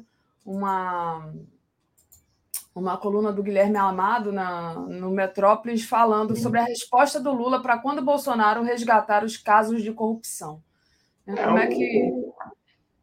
Na verdade, o, o Daphne, o, o, a resposta do Lula é uma só à luz do que está acontecendo hoje no Congresso Nacional, é, um, uma, um, um orçamento de 36 bilhões de reais sendo entregues a ninguém sabe é, a ninguém sabe quem e como e para quê, né? A gente viu que parte desse dinheiro, por exemplo, financia shows de sertanejos porque esse dinheiro chega às mãos de prefeituras, por exemplo, é, para eles fazerem o que quiserem com o dinheiro. Quer dizer, isso é um escândalo é, que deixa o, o, escândalo do mensalão e até o da Petrobras no chinelo. É muito dinheiro, é, é, é corrupção pura, é compra de voto, é tudo daquilo que acusaram o PT e está aí sendo tratado, inclusive pela imprensa. Eu digo para você, a imprensa. É lógico, eles denunciam o orçamento secreto tal, ah, mas é, eu acho que muito menos do que deveria, porque o tamanho desse escândalo é incrível, como está gerando é, consequências jurídicas, não está gerando CPI não está gerando um monte de coisas, porque, na verdade, é do interesse dos congressistas. Não é? Mas a estratégia do Lula vai ser colocar, jogar na mesa o, o orçamento secreto e tem outras coisas também. Né? Ah, o governo Bolsonaro ele oferece uma fartura de temas para os adversários que chega a parecer até um presente dele para os adversários. Mas uh, eu, eu vejo aí esses esforços do Bolsonaro e, e essa posição da mídia neoliberal, que a gente sabe que a mídia brasileira, o, mudando agora um pouco, se você me permite, para os editoriais da mídia que o Léo o Léo até abordou né, em um artigo, não é isso? E, e na verdade, a, Glo, a, o Globo e a Folha fazem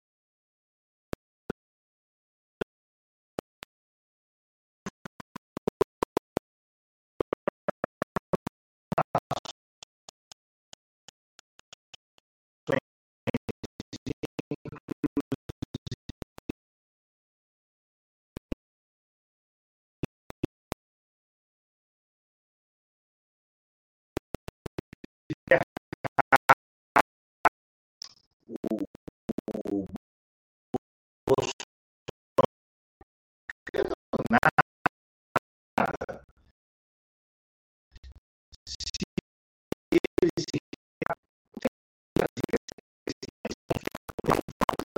que é uma ideologia, não é uma forcional de o neoliberalismo é algo que está morrendo no mundo inteiro. Os Estados Unidos mesmo, eh, mesmos, eles eh, co colocaram aí o Estado para investir pesado, né? tem pacotes gigantescos de dinheiro público sendo jogado uh, nos Estados Unidos no mercado para reativar a economia, para uh, para minimizar os efeitos da pandemia. Enquanto isso, no Brasil, a gente fica preso a dogmas neoliberais e a mídia vai fazer isso, mas no frigir dos ovos, tá, Daphne, é isso. Edu? Volto... Sim, pois não. Só, desculpa de interromper, o pessoal está dizendo que está travando aqui. Para mim, você está perfeito, eu estou te escutando perfeitamente. Não sei, gostaria que. O pessoal está falando aqui que você travou, que o som está distorcido. Para mim, está perfeito. E, mas é. muita gente falando aqui, e aí, enquanto você falava é. da economia, né, da questão da economia, que na verdade não adianta ficar dizendo que o Lula isso, o Lula aquilo, mas se as pessoas estão realmente preocupadas com a economia e que esse programa neoliberal não deu certo, eu trouxe aqui uma tela da, dessa pesquisa que saiu hoje, que é a pesquisa Genial Quest, onde diz aqui, olha, 44% pensa que o principal problema é a economia, né? Então, realmente, a economia é que é o importante a ser tra é travado hoje.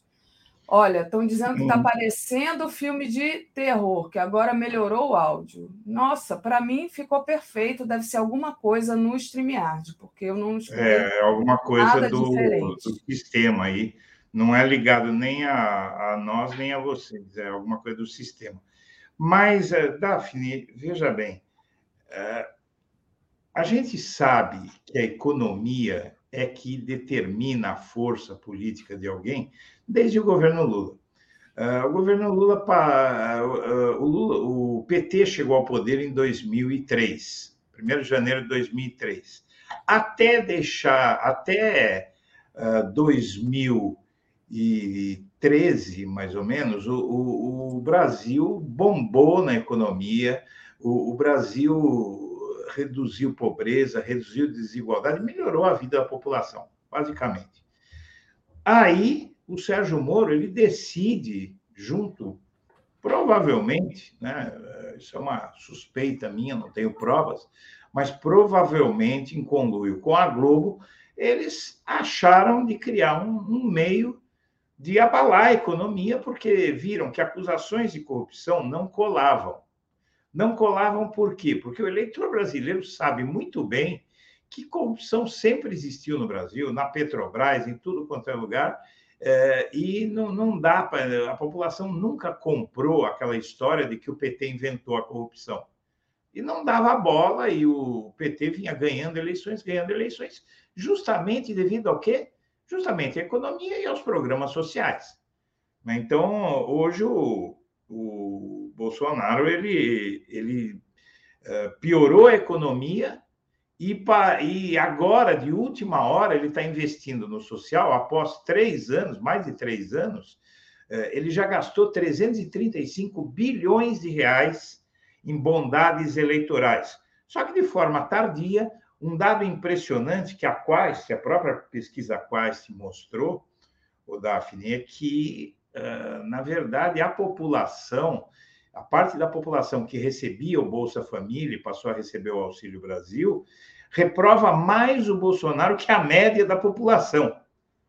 É, se existisse um troféu tiro no pé, Daphne, é, o Bolsonaro ganharia disparado, não é? Porque ele dobrou o Bolsa Família, mas o Bolsa Família já era 200 reais, já pagava 200 reais por família, quando derrubaram a Dilma. Se você for corrigir de 2016 para 2022, são seis anos. 400 é muito pouco. Além disso, na, na migração de um programa para o outro, o, o governo Bolsonaro excluiu um monte de gente. Né?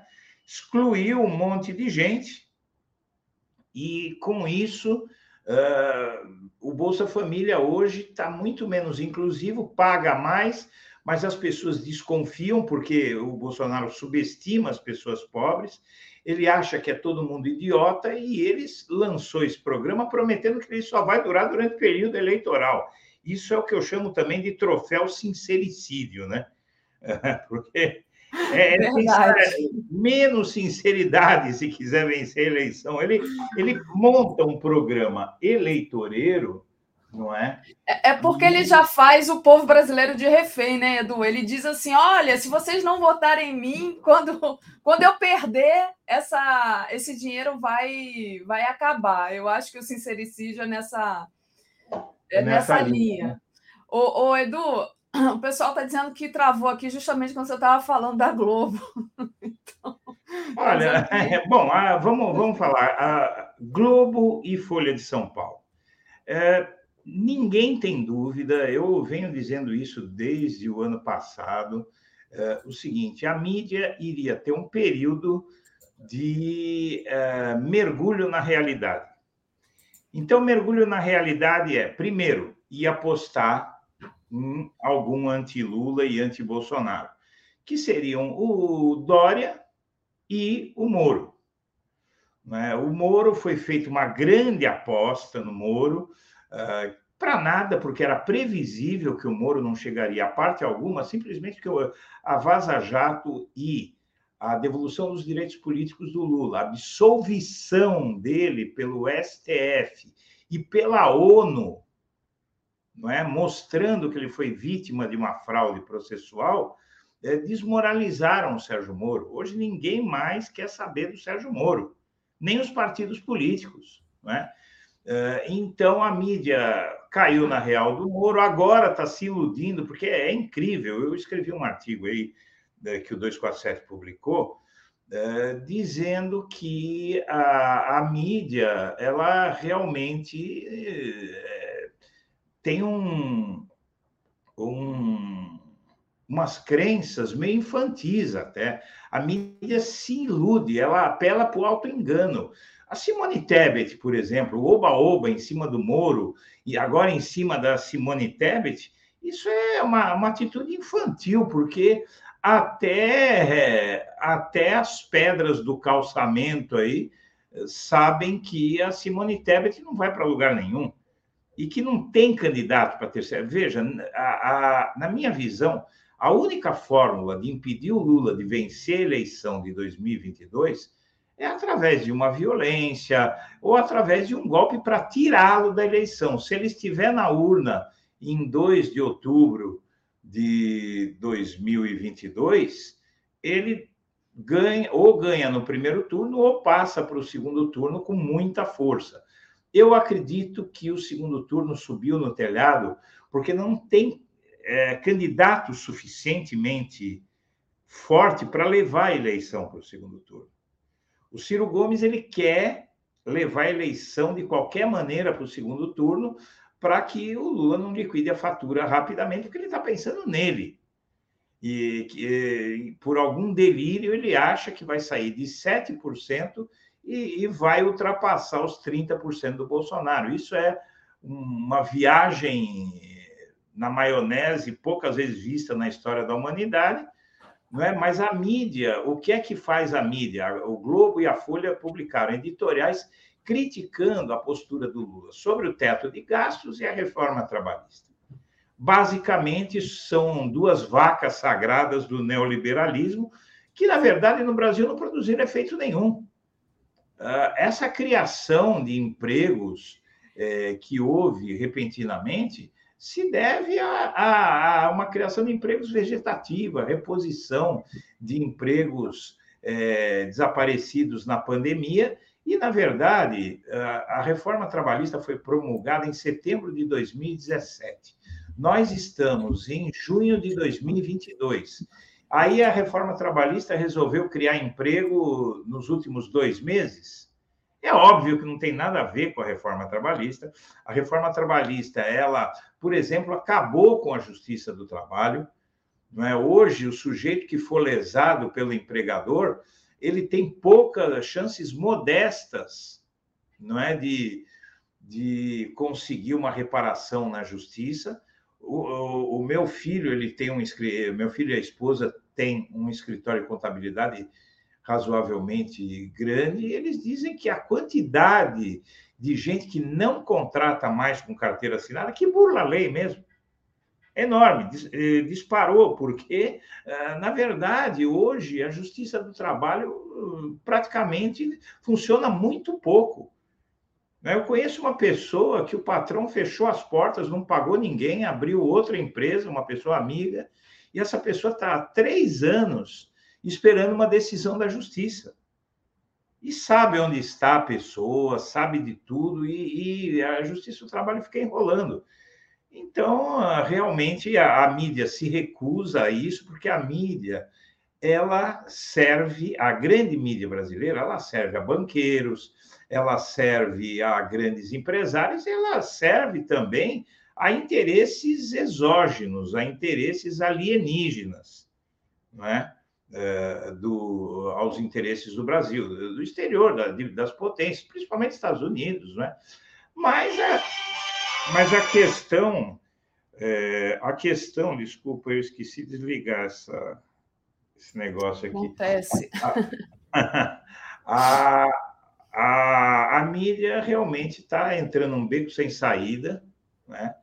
Nós vamos entrar agora na campanha eleitoral assim que eles fizerem tudo o que eles podem para tentar evitar que seja o Lula, que vai restar para eles é uma ameaça a todos, ameaça à liberdade de imprensa, ameaça aos direitos humanos, uma gestão desastrosa da economia, e quer dizer, não há termo de comparação entre Bolsonaro e Lula, a gente sabe muito bem que está se contrapondo o autor do governo mais exitoso da história da República.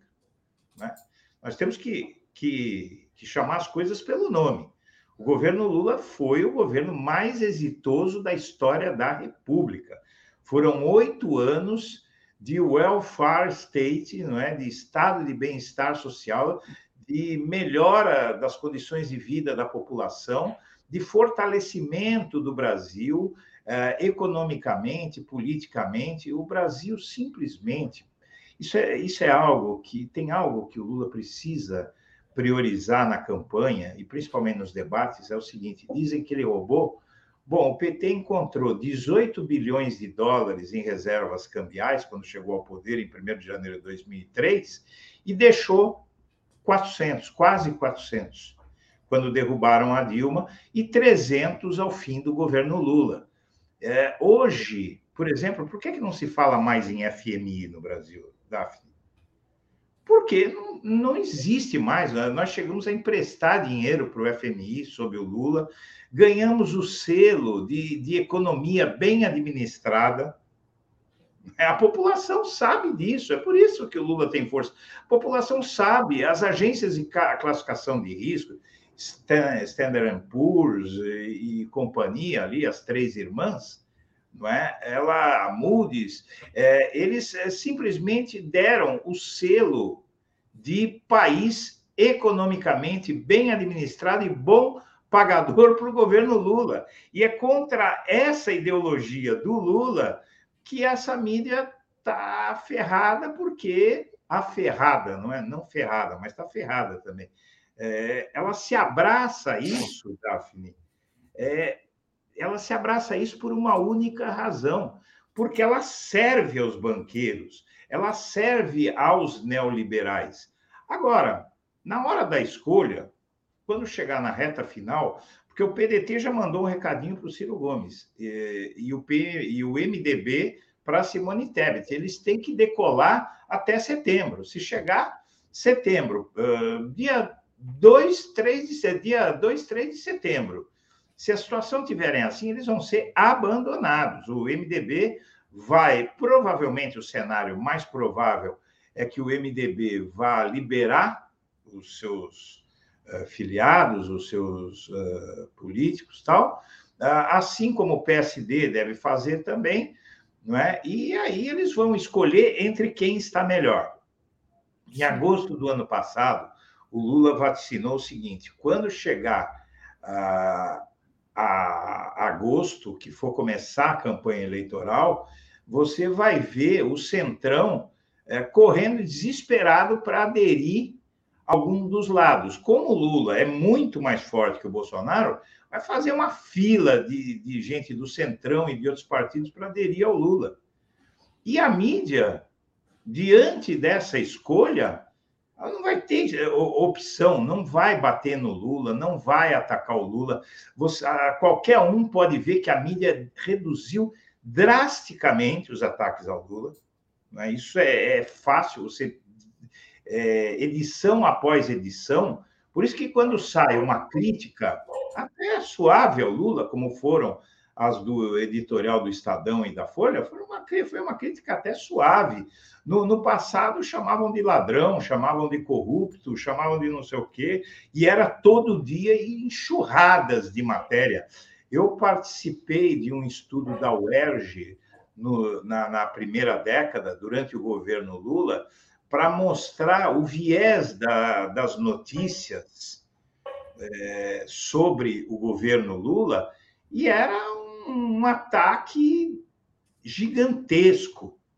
Isso acabou, a gente não está vendo isso, o máximo que a gente viu foi um editorial discordando, dizendo que as políticas do PT vão dar errado de novo. Não deram errado de novo, deram errado uh, em me, em me, no, no comecinho do segundo governo Dilma, porque teve as pautas bomba do Eduardo Cunha, é? e teve o Moro acabando com o setor da construção pesada no Brasil. Ele simplesmente destruiu o setor mais eh, dinâmico da economia, que foi o setor da construção pesada, destruiu as empreiteiras brasileiras ao ponto que essa estação do metrô que caiu aqui em São Paulo, o Daphne, foi feita por uma eh, empreiteira espanhola. Imagina o Brasil dependendo de uma empreiteira espanhola, porque esse senhor, o Sérgio Moro, que está sendo processado, inclusive, por isso, judicialmente, né? a justiça está investigando aí o Moro, uh, foi aberto um inquérito na justiça contra o Moro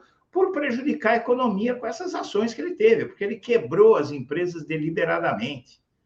Né? Então, a, a mídia faz esses editoriais aí para se contrapor, até para prestar contas aos seus anunciantes poderosos aí e tal. Porém, eu digo para você, é, não, não tem muito o que fazer entre a escolha de Bolsonaro e a de Lula. É, ninguém racional nesse mundo vai é, realmente tomar outra opção.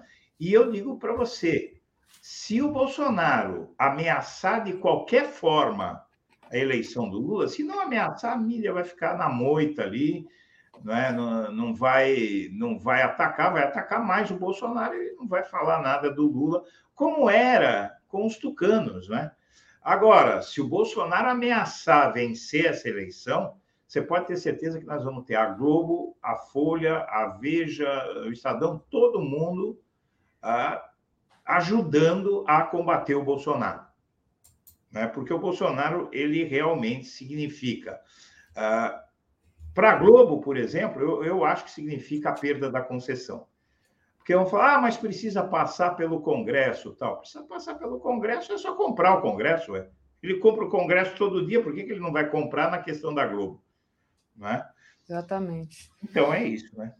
O, o Edu, é, daqui a pouquinho a gente fala do, das ameaças do Bolsonaro, né? O Bolsonaro dizendo que, enfim, falou que o Faquin cometeu estupro contra a democracia. Daqui a pouquinho a gente fala sobre isso, sobre a reação do Bolsonaro a essa derrota que ele teve em relação à questão do Cássio. Mas antes eu queria, já que a gente já falou dele, que você falasse um pouco da figura do Moro, né?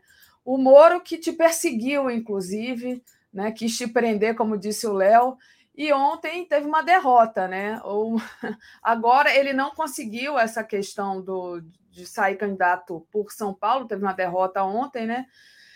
E agora está querendo ser candidato pelo Paraná. Como é que você viu essa derrota do Moro? Né? E se, se brincar, o Moro nem no Paraná vai conseguir ser candidato. Né? Ele pode se é candidatar a você... deputado, eu duvido que vão dar legenda para ele. Veja, eu, eu não tenho, eu, eu não, eu sou alguém que não acalenta rancores, porque eu acho que isso é um veneno, não é? É, o rancor é um veneno dentro da sua alma. É, eu, como tantos outros, o, o Moro uh, atacou de uma forma que mudou para pior a vida das pessoas. Há uma grande quantidade de inocentes, gente que não devia absolutamente nada, que teve a vida destruída pelo Moro.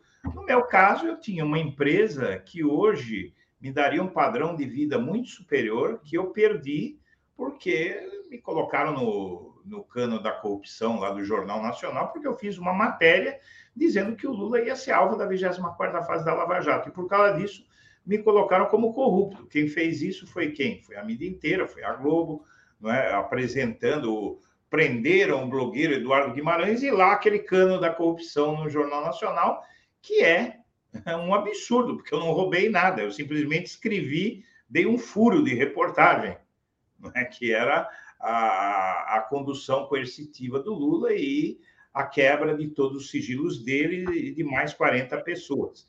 Uh, o Sérgio Moro, basicamente, ele está sendo visto como ele é. Ele está nu.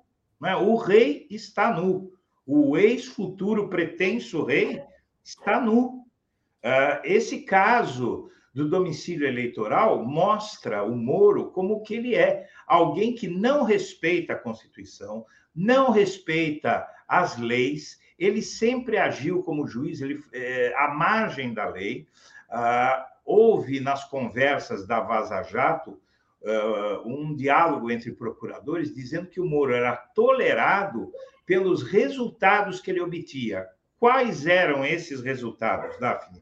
Era conseguir pegar doleiros, alguns aí, uh, violando os direitos e ocasionando depois a reversão da, das condenações dele, como está acontecendo. Porque o judiciário é, ele não pode ser ativista, o judiciário tem que ser sereno, o judiciário tem que se basear em provas. O judiciário, quando condena alguém sem que exista elementos uh, probatórios, exista uh, elementos sólidos para condenar aquela pessoa, desmoraliza o judiciário não é? e depois acaba causando a reversão daquele ato de arbítrio. O sujeito pode ser muito corrupto, mas é preciso provar. Isso é o princípio basilar do direito universal. Não é? Então não, não tem o que fazer. O, e o Moro agora ele achou que ia dar, como diz a garotada aí, ia dar um comeback na justiça eleitoral e falar: não, agora eu sou paulista. Ele vai morar num flat. Ora, licença, vai se catar, né? Não está colando mais, né? Essa, esse papo do Moro de querer é, driblar a lei não cola mais, que ele acha que a lei não atinge, ele quer atingir todo mundo com a lei dele, mas a ele lei. dá esse caô, como dizem no Rio de Janeiro. Né? Mas eu não tiro a razão dele, em certa medida, você sabe por quê? Veja bem, Daphne, esse cara ele estava em Portugal de férias quando o Favreto, o desembargador do TRF4, né? em 2018, deu o habeas corpus para o Lula. Ele conseguiu, fora do Brasil, de férias, é, impedir que fosse cumprida a decisão de uma instância superior.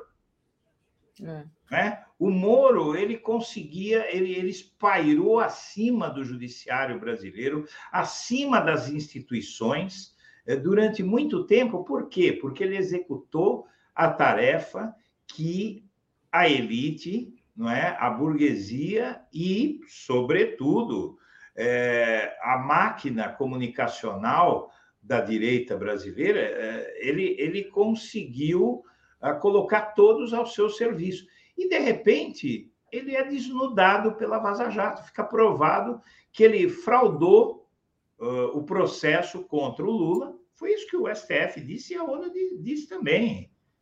Ele fraudou o processo legal para condenar o Lula, para atender interesses pessoais, que é tudo que um juiz não pode fazer.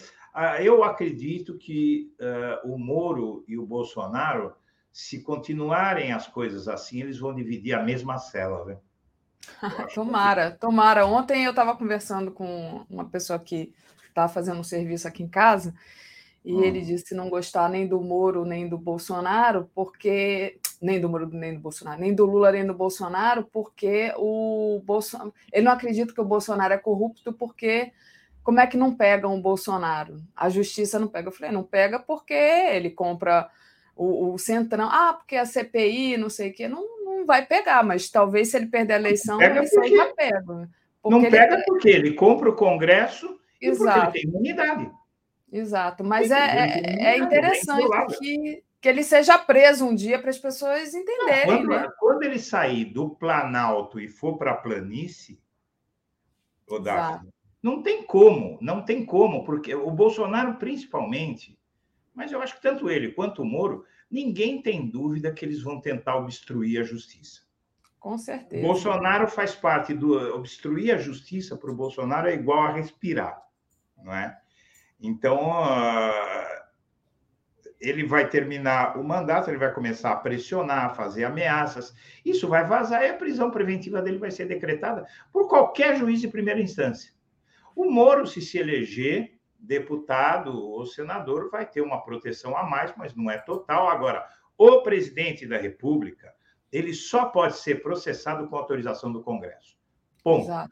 né? Tem algumas raras, raríssimas e difíceis exceções aí, que também não são muito claras. Então, na verdade, o Bolsonaro não pode ser investigado, é só por isso que não acontece nada. O Exato. processo não anda. Inclusive, os processos dele anteriores ao mandato eh, estão todos parados. Vão recomeçar quando ele pisar fora da rampa do Planalto. Depois que ele descer a rampa, pisou fora, ele não vai descer a rampa, ele vai sair pelos fundos. Mas tudo bem. Né? Então, ah, eu, eu acredito que as coisas estão caminhando no Brasil. Nós estamos numa encruzilhada, o, o, o Daphne, dois caminhos.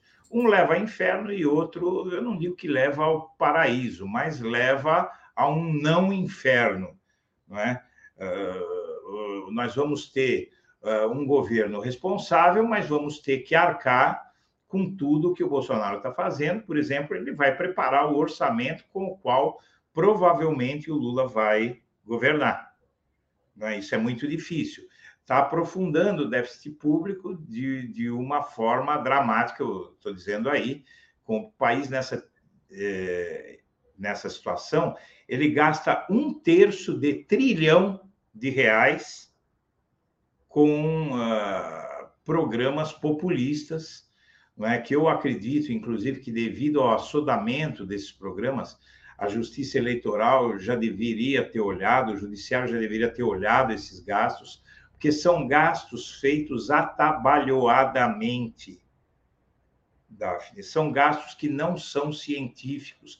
A gente sabe que a grande dificuldade dos programas sociais do PT, Bolsa Família, Luz para Todos, minha, todos, todos os programas do, do, do PT, é, eles é, tiveram que primeiro aperfeiçoar cadastros, a, a desenvolver meios de fazer o dinheiro chegar de fato a quem precisa. Porque senão é melhor você jogar o dinheiro de, do alto de um helicóptero ali e quem pegar, pegou. É, os programas do Bolsonaro são mal planejados, não tem foco, ele não tem os cadastros corretos. Nessa mudança do auxílio do Bolsa Família para o Auxílio Brasil, extirpou um monte de famílias que precisavam, não é? Uh, de, precisavam do Bolsa Família. Tem um leitor aí que eu estou lendo que está dizendo: para Moro de direita, os fins justificam os meios. É perfeito esse comentário. É, né? Exato. É o máximo. É. Os fins para ele justificam os meios, e isso é o inferno. Isso é coisa de republiqueta, não é? Isso é uma ameaça a todos, a todos. Uh, olha aqui, ó, aqui está o link do que o Lula disse. Quando uh, uma leitora aí mandou superchat postando o link uh, entre, entre do Lula, deve ser do Lula, né? Onde não, isso aqui que você que está na tela é a Lia. É. A Lia Oliveira, não, ela tá, colocou a canção do Beto Guedes, quando entrar ah, setembro e a Boa tá. Nova, andar nos ah, campos. Entendi, Ela está que aquela- otimista, querendo cantar essa música. Está todo mundo querendo já cantar. É, acho que é Canção de Primavera o nome dessa música. É do. Beto Guedes, né? Ah, na verdade, olha, o, o Daphne, eu acho que não, infelizmente, em setembro nós vamos estar em guerra aqui no Brasil. Eu Também Ah, acho, Edu. o, o Bolsonaro ele não vai dar para isso. É, ele, ele vai tumultuar. Ele fez, você falou que queria falar das ameaças, né? Ontem ele eh, avisou que não vai mais acatar ordens do STF, que vai para a guerra, e que só povo na rua não é suficiente. É, Só ontem, por- claramente, ele foi ali chamar a, a matilha dele para a briga, né? Para atiçar as pessoas. Ô, Edu, antes da gente falar disso, deixa eu dar um intervalinho aqui para eu ler os superchats. Sim, por favor. Dali a gente já leu, né? Esse da canção do Beto Guedes, a, o Márcio Doni. A, a graça, não vamos esquecer nem normalizar o caso dos desaparecidos no Javari. Exatamente, né? A gente tem o indigenista e o repórter do The Guardian, Don Phillips, que estão é, desaparecidos, né? E que a gente espera que apareçam, mas a gente não está muito otimista em relação a isso, e isso está pegando, vai pegar muito feio para o Bolsonaro lá na cúpula das Américas, penso eu. A Malu Papo de Cozinha é, diz assim: é nítido que Ciro está trabalhando para eleger Bolsonaro. Quanta ca- canalice! Exatamente, está servindo de linha auxi- auxiliar ao bolsonarismo. A Miriam Pereira Ramos diz que te ama, Eduardo Guimarães. Manda aqui um monte de coraçãozinhos para você. Então, declaração de amor aqui ao vivo. Jairo Costa, Globo, Estadão, Folha fazem parte da assessoria de imprensa da elite do atraso. Lula neles no primeiro turno. A Anne Walsh diz: se acontece com sertanejo, imaginem gospel. É, a Arnande Leite diz: Edu e Daphne, não se surpreendam se Ciro se apresentar como presidente e Bolsonaro ser seu vice. Aí eu, aí eu não sei, Hernandes, mas o que o Ciro está ajudando ao Bolsonaro, com certeza está. Então, Edu, você já tinha começado a falar, tem, tá lá o Bolsonaro fazendo aquele evento que ninguém entendeu o que, que evento era aquele. Todo mundo, Daniel Silveira, Damar, estava todo mundo ali, né? É, que não tinha que estar ali, né?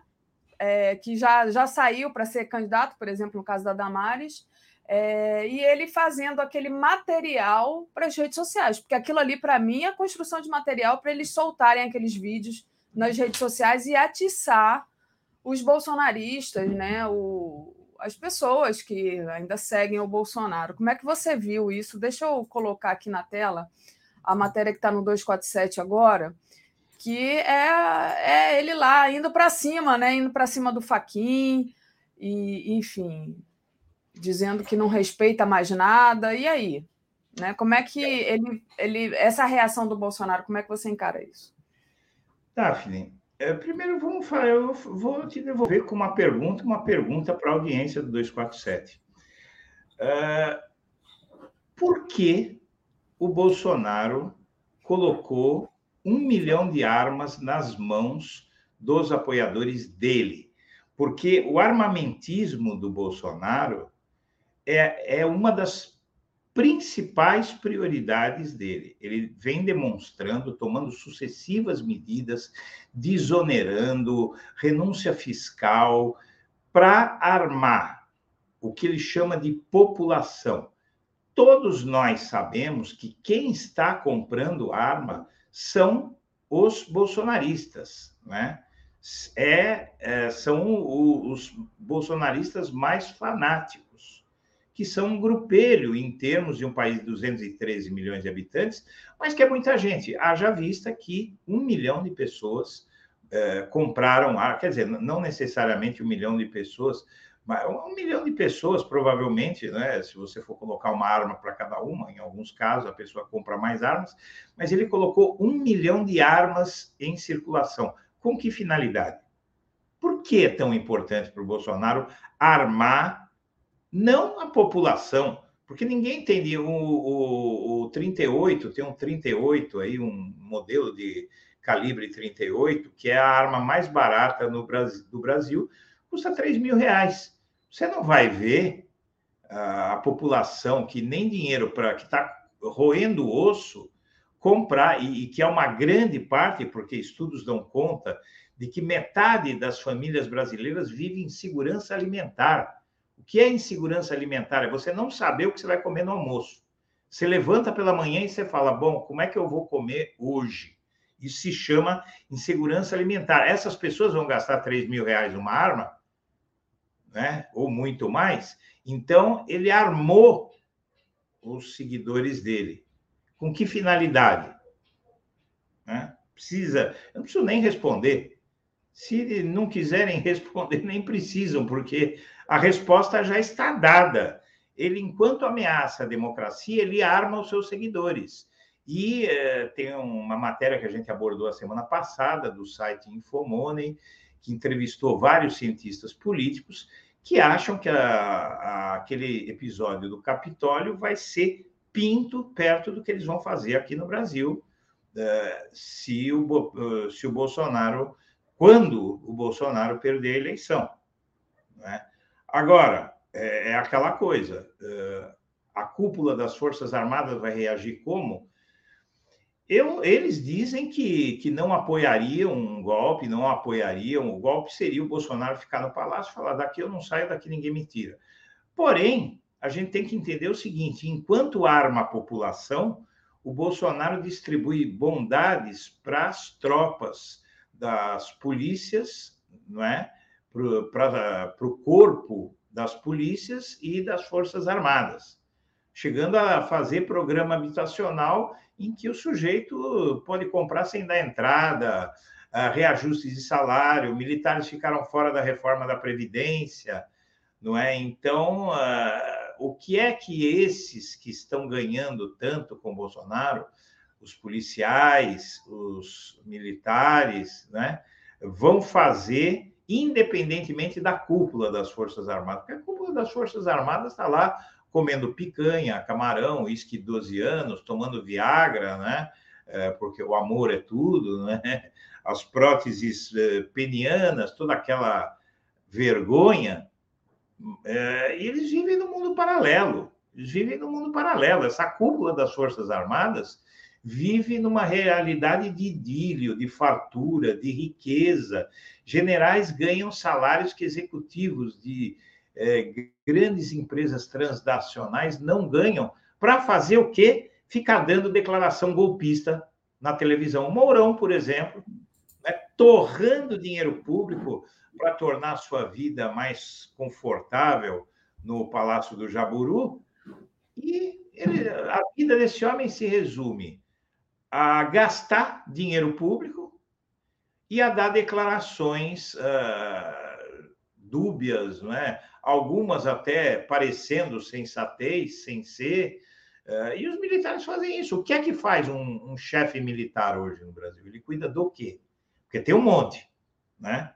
Tem um monte de cacique para pouco índio, uh, ou, ou, pouco indígena, né? Sendo uh, mais apropriado, mas é o ditado, né? o dito popular.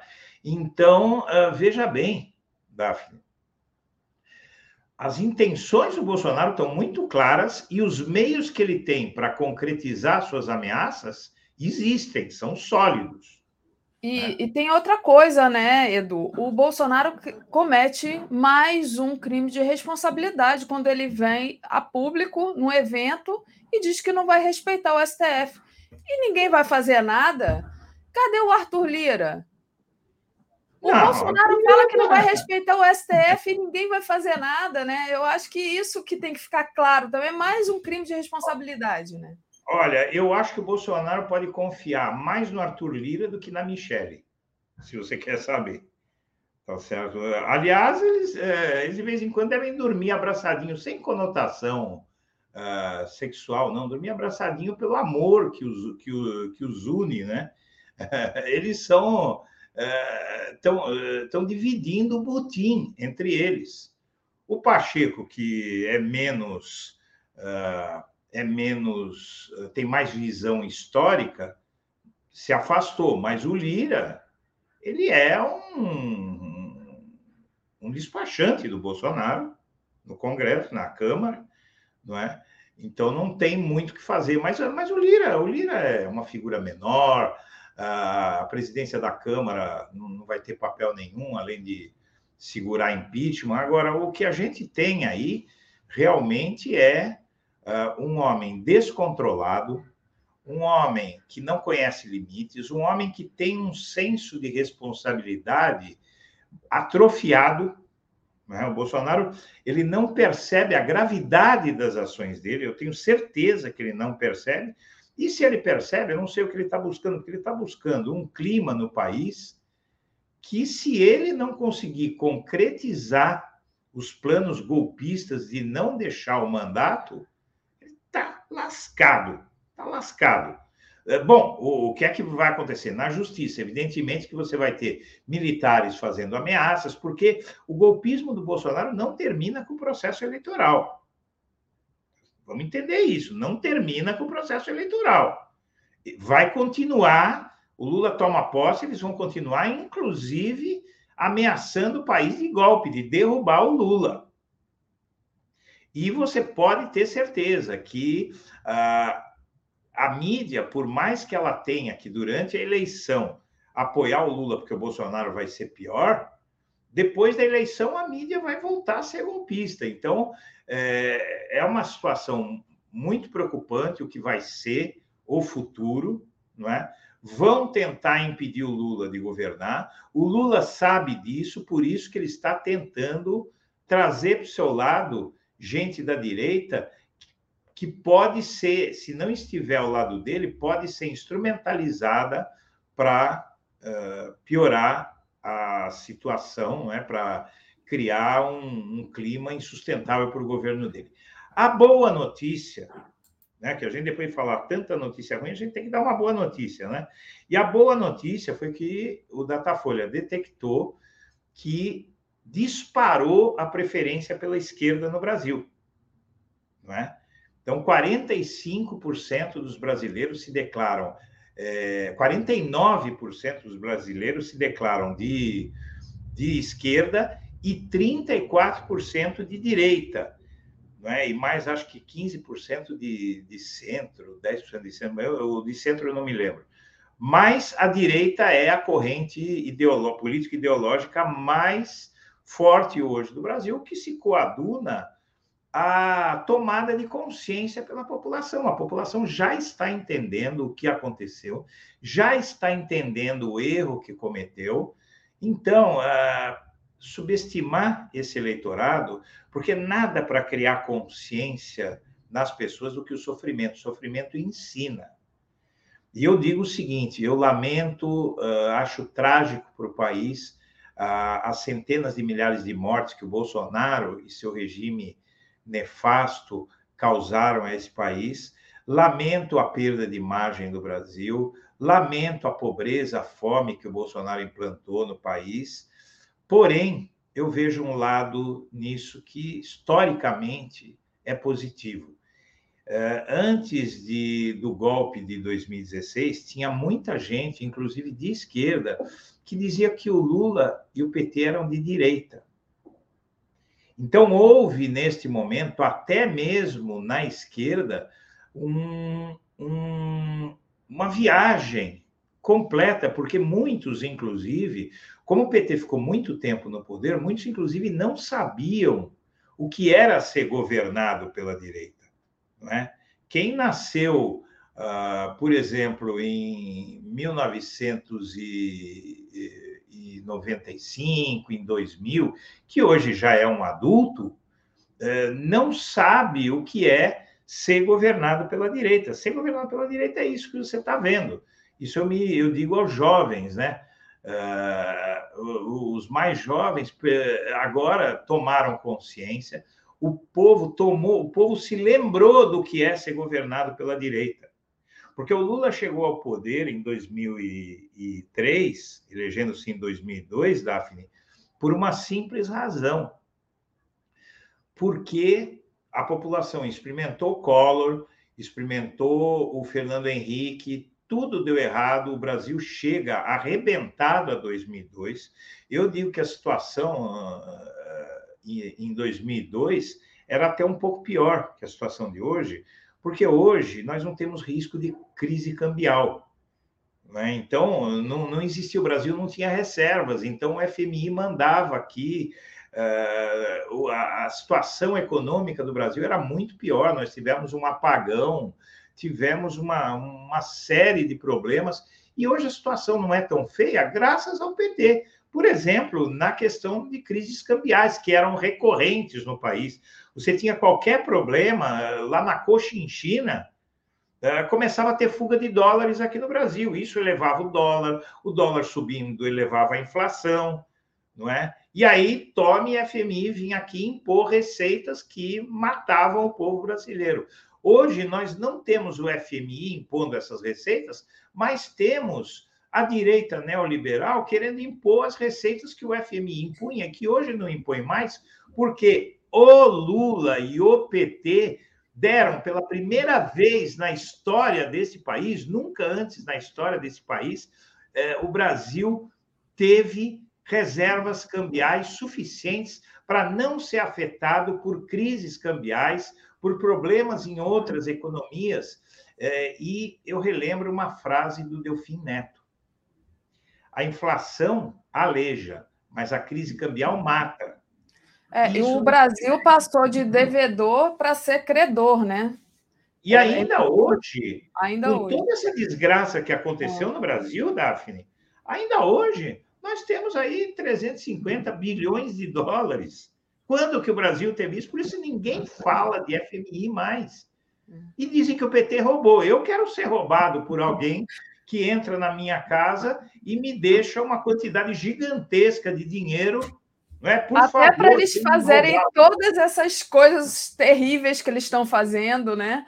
E, é. e, enfim, sair comprando todo mundo, como eles compram. Edu, a gente chegou aqui ao fim do nosso, do nosso horário. Deixa eu agradecer aqui ao César Rodrigues dos Santos, que enviou um superchat. Teremos muitos problemas a partir de setembro. As PMs tocarão terror no Brasil. A mando do Bolsonaro e as Forças Armadas não farão nada. Tempos difíceis. Lembrando que o governador Cláudio Castro deu aí, é, tá dando de graça arma e munição para 10 mil PMs da reserva, né? 10 mil policiais da reserva. O Robson Bob Sobreira, é, os desaparecidos, né? O Bruno Araújo e o Dom Phillips, motivo criado para intervenção na Amazônia, diz ele. Então, queria agradecer ao pessoal que acompanhou aqui o Edu até agora. Passo para você se despedir, Edu. Muito bom sempre estar aqui às quartas-feiras, Edu, sempre às quartas-feiras aqui comigo. Daphne, olha, uh, o, o, que acontece é o seguinte: eu não sei quem assistiu, eu recomendo muito que assista o programa uh, da sexta-feira passada, uh, dia 4, do Gregório do Vivier. Gregório do Vivier, a preocupação que deixa o Ciro Gomes insone. Né? O, Gregório do Vivier fez um programa sobre o risco de golpe militar. Eu vou fazer minhas as palavras do Gregório do Vivier. Uh, a gente se precaver contra o risco de golpe é impositivo.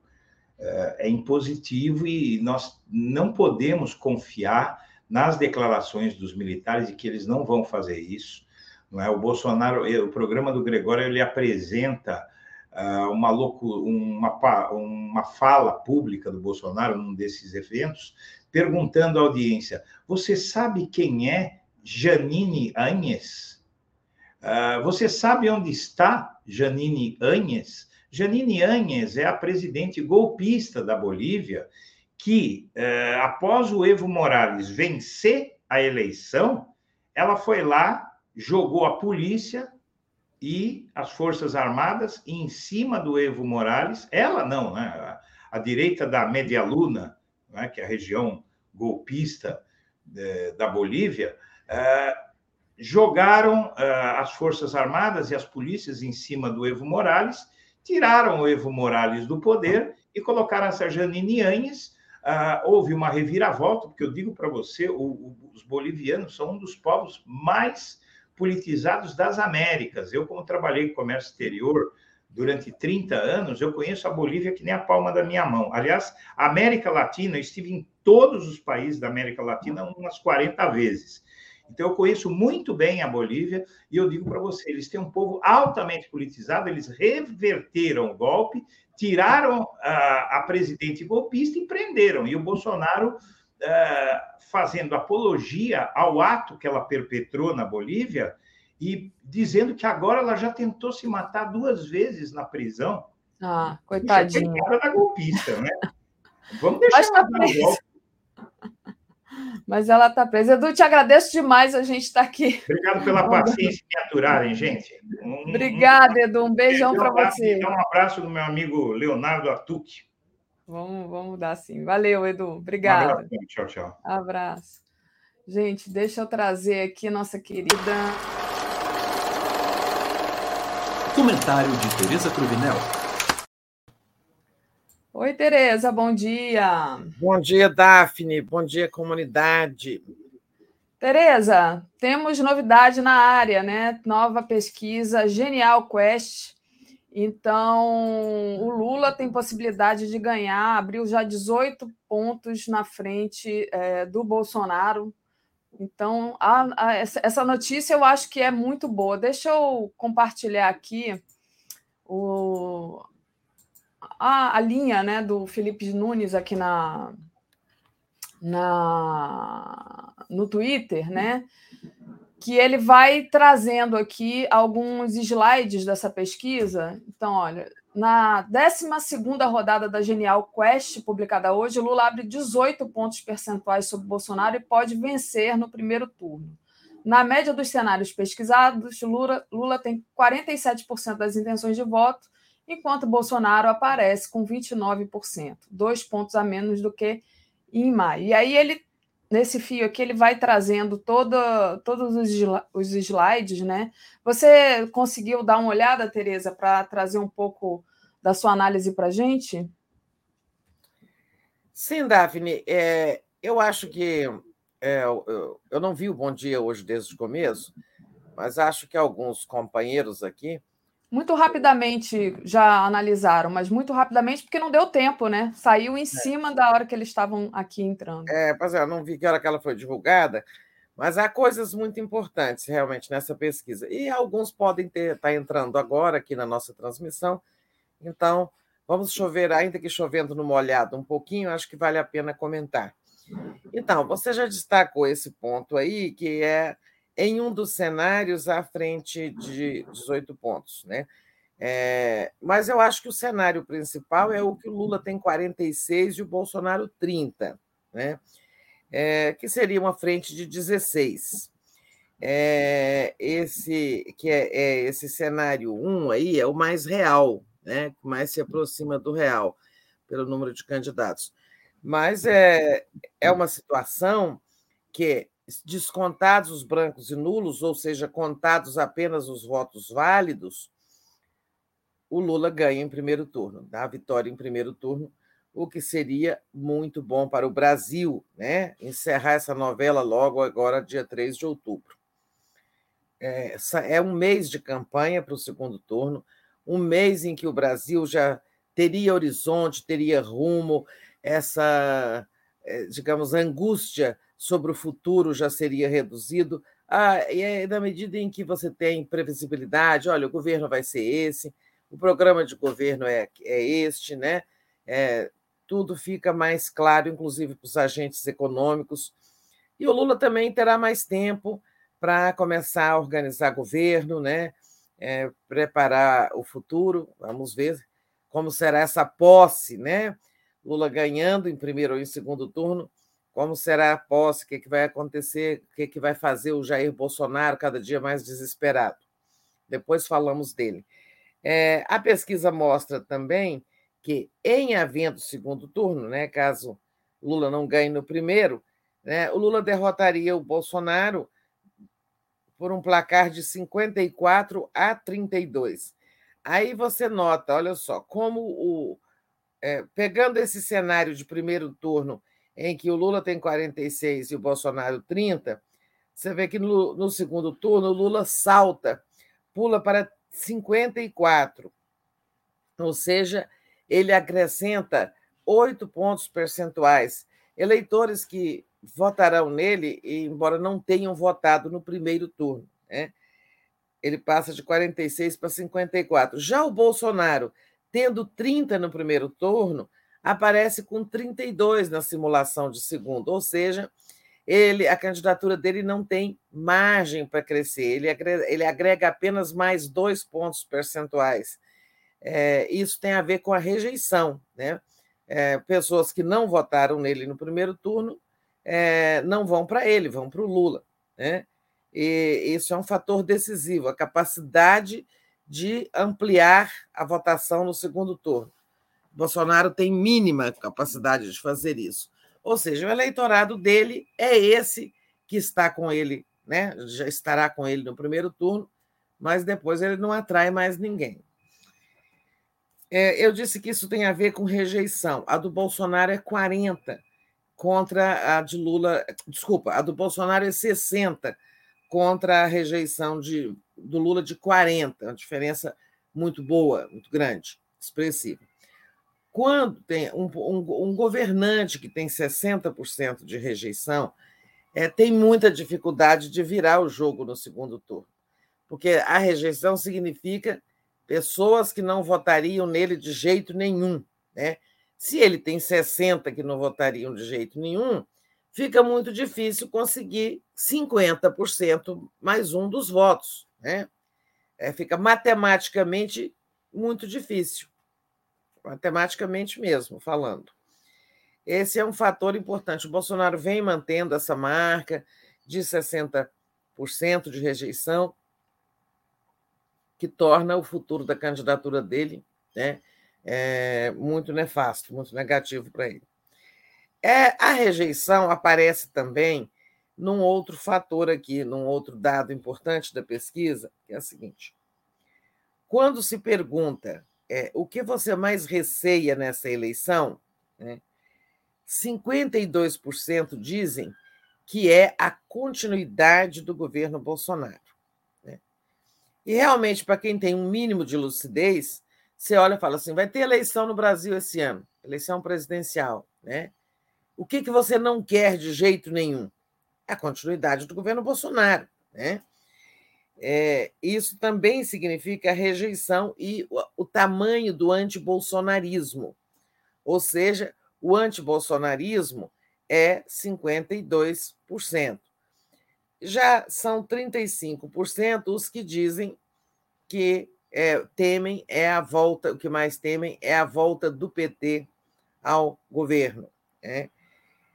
Esse, esses que tem, é, é, temem a volta do PT são uma expressão do antipetismo, que já foi muito maior, né, por conta de Lava Jato, de campanha mediática, do impeachment da Dilma, de várias né, questões desses últimos anos.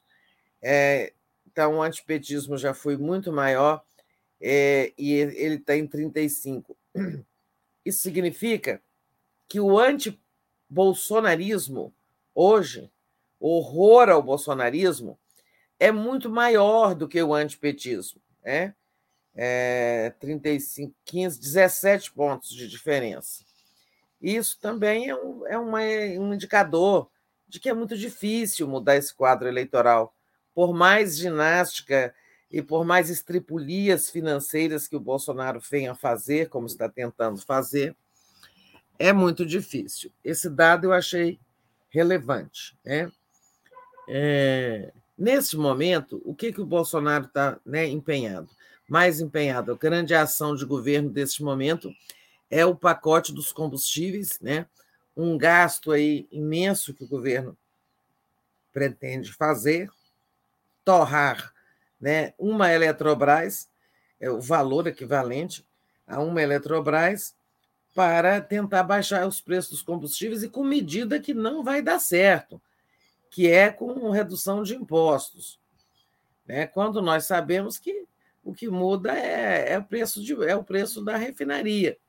E para isso teria que mudar a política da Petrobras de paridade com o preço internacional do petróleo.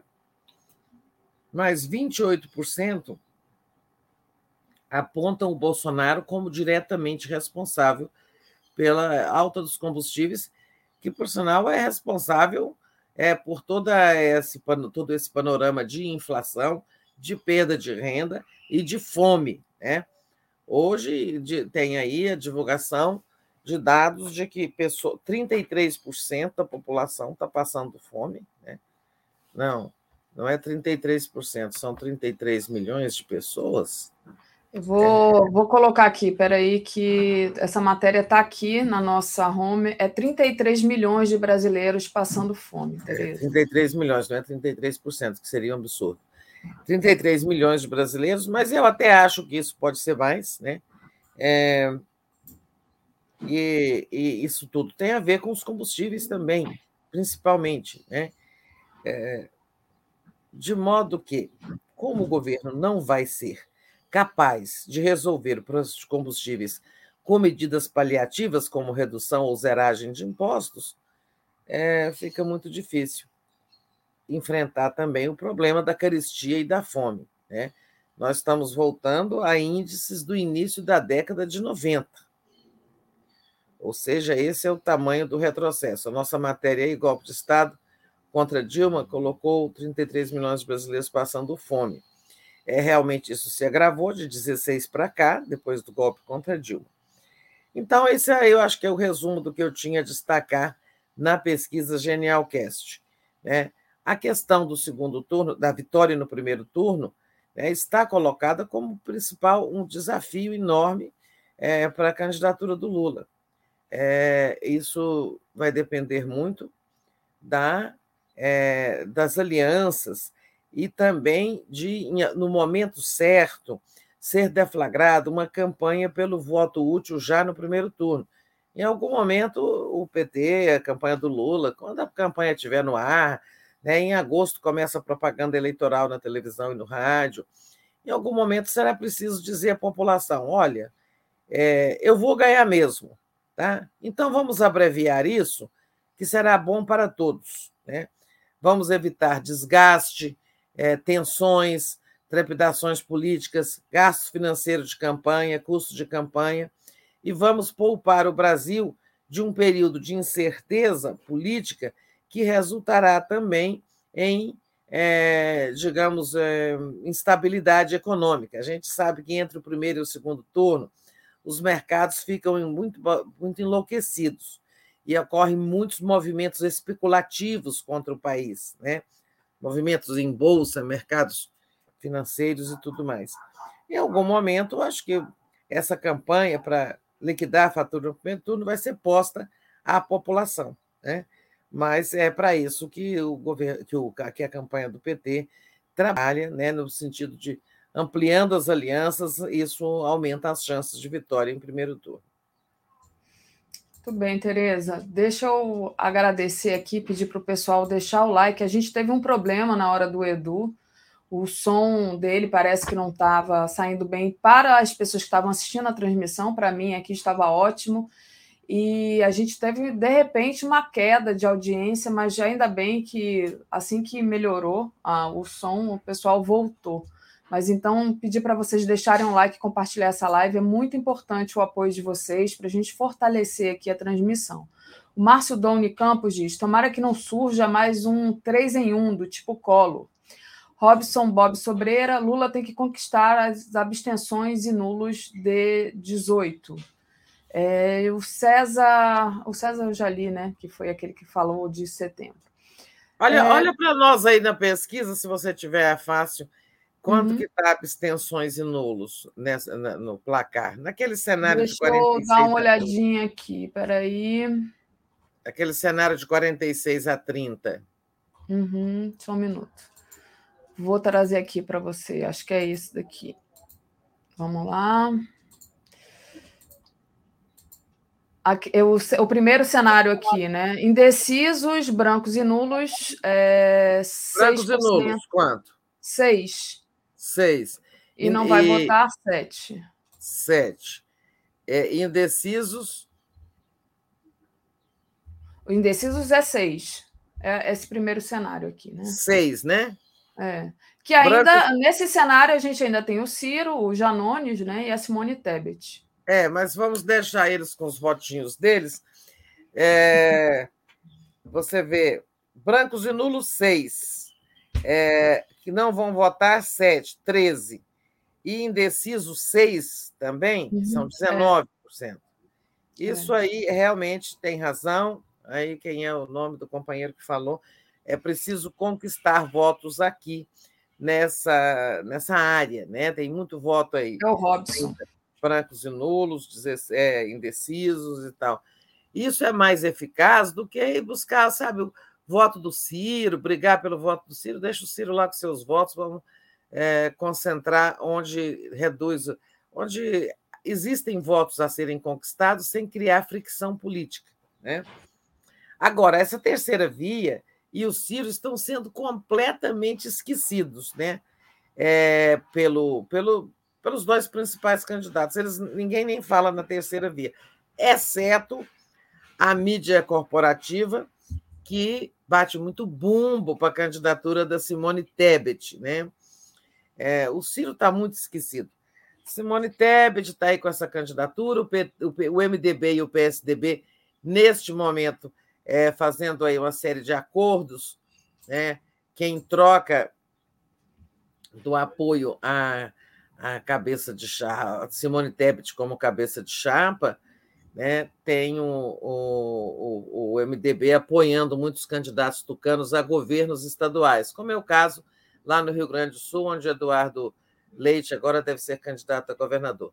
Mudaria o voto para Lula vencer no primeiro turno? Ó, oh, voto útil. É, voto útil, 27% mudaria, é, 65% não, não, mudaria. E aí, isso quer dizer, Tereza, segundo aqui o, Felipe Nunes, que é, 38% dos eleitores do Ciro Gomes mudaria, 59% não mudaria, dos eleitores do Ciro Gomes. 32% dos eleitores do Janones mudaria, 65% não. Simone Tebet é, 24% mudaria e 76% não mudaria. Então, o, o eleitor que menos mudaria para um voto útil seria o da Simone Tebet. Também não faz muita diferença, porque ela não tem quase nenhuma. É, 2% de voto. É, pois é, nesse detalhamento aí, a gente vê também que o antipetismo está entranhado aí, sabe?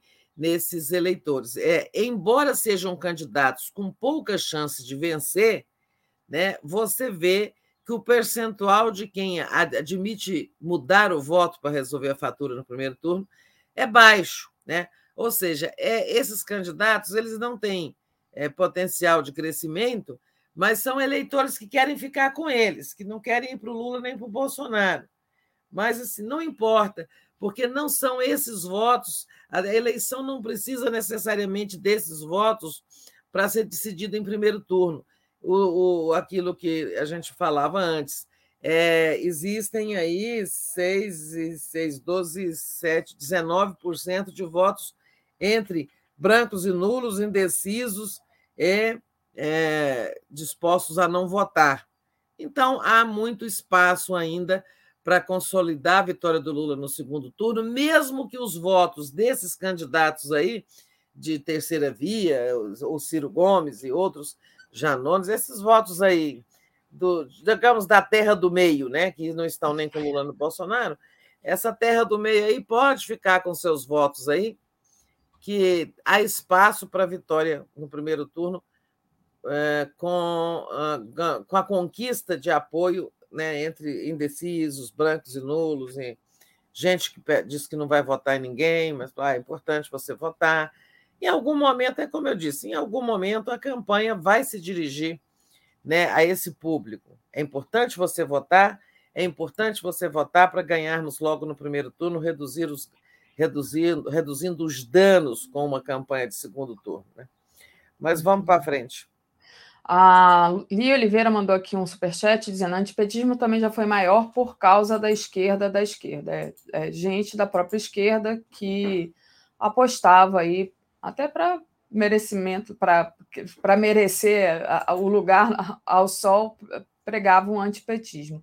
O Vitor, Vitor Lucas diz: além de barrar as privatizações, tem que reerguer as que foram extintas, como Maferza, Cobrasma, Brasinca, FNV e internacionalizar as públicas e privadas. Ah, não, esse comentário do Vitor é de um outro. Acho que é de um outro programa que está rolando agora aqui, então não tem a ver com os nossos comentários. Às vezes chega atrasado, não tem nada a ver, mas eu leio de qualquer forma para agradecer, né? Mas nesse caso não foi. Tereza, vamos falar um pouco agora da derrota do bolsonarismo no STF, né? A segunda turma derrubou a decisão do Nunes Marques lá e, é, enfim, o Bolsonaro acabou reagindo é, de forma muito agressiva, né? Falou do Faquin, disse que, enfim, daquela maneira dele, fez lá um evento que ninguém conseguiu ainda explicar por quê, me parece, falei mais cedo hoje aqui com o Edu, que me parecia ali material para soltar nas redes. Todo mundo gravando os, o público, né? é, né? Que é, é justamente quem vai ser os candidatos dos, do bolsonarismo nas próximas eleições. Como é que você viu essa derrota, Tereza? E é, o STF vai deixar o Bolsonaro fazer isso? Porque quando o Bolsonaro diz que não vai respeitar mais o STF, ele comete um crime né, de responsabilidade. É, mas aí é, o crime não foi cometido. Ele, te, ele declara uma intenção, né? E aí é, o crime ainda não foi cometido. Você pode dizer que está pregando a desobediência à justiça, né? Mas aí entra aquela história da liberdade de expressão, né? Essa discussão que marca o mundo hoje. Se antes do crime é, eu falo, ah, é bom é, pretendo que todos façam isso, etc., você pode dizer, não, foi só uma liberdade de expressão, o crime não foi cometido. De qualquer forma, ele está prometendo que pode não obedecer à justiça. Vindo do primeiro mandatário, ainda que isso não seja um crime cometido, né, mas vindo do primeiro mandatário da nação, né, é, uma, é uma coisa a ser considerada de modo diferente. Uma coisa sou eu dizer, não vou obedecer à justiça. Né? Outra coisa é o presidente da República. Mas ele realmente ficou muito atacado. O Bolsonaro tem um palanquinho no Planalto, né? É, no qual ele sobe sempre que ele quer falar, mandar recados. Ele está em campanha, né? É, embora não seja o período eleitoral oficialmente não tenha começado, ele faz campanha nesse palanquinho o tempo todo. O palanquinho fica ali no Salão Nobre do Palácio do Planalto. Ele quer qualquer coisa, ele sobe, chama uma plateia, né? Basta ele, sabe, liga lá para o outro lado da rua, para o Congresso, manda vir alguns aliados, chama os funcionários, enche a sala, né? E é, fala, fala, fala, gravam, como diz você, faz ali a tomada de, de imagens é, e, e material para as redes sociais Está feito. Ontem também foi mais ou menos isso. Ele, ele subiu no palanquinho, palanquinho eletrônico ali que ele tem. É...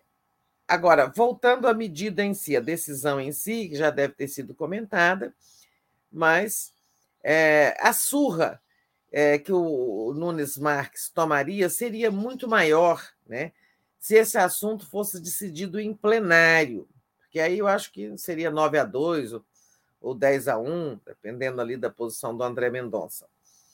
O André Mendonça ele tem se diferenciado cada dia mais do Nunes Marques, né? O André Mendonça, que é um sujeito mais preparado, mais inteligente, ele sabe que, jovem como é, ele não tem futuro na corte. Quer dizer, ele até pode ficar lá, né? Sabe, como ministro, um cargo vitalício, mas ele não tem, é sempre isolado, ministro isolado, que não tem projeção, passar em brancas nuvens pelo Supremo. Nenhum ministro quer passar né, de forma anódina pelo Supremo. E o André Mendonça está percebendo que, sabe, ele não pode fazer como Nunes Marques, é, se, agindo como é, líder do governo no, Congresso, no Supremo, a, a, com o mandado de Bolsonaro. E o André Mendonça teve um papel ontem numa articulação interna ali do Supremo, que era o seguinte: existe uma decisão do Supremo que mandados de segurança contra recursos, né? Mandado de segurança é uma forma de recurso.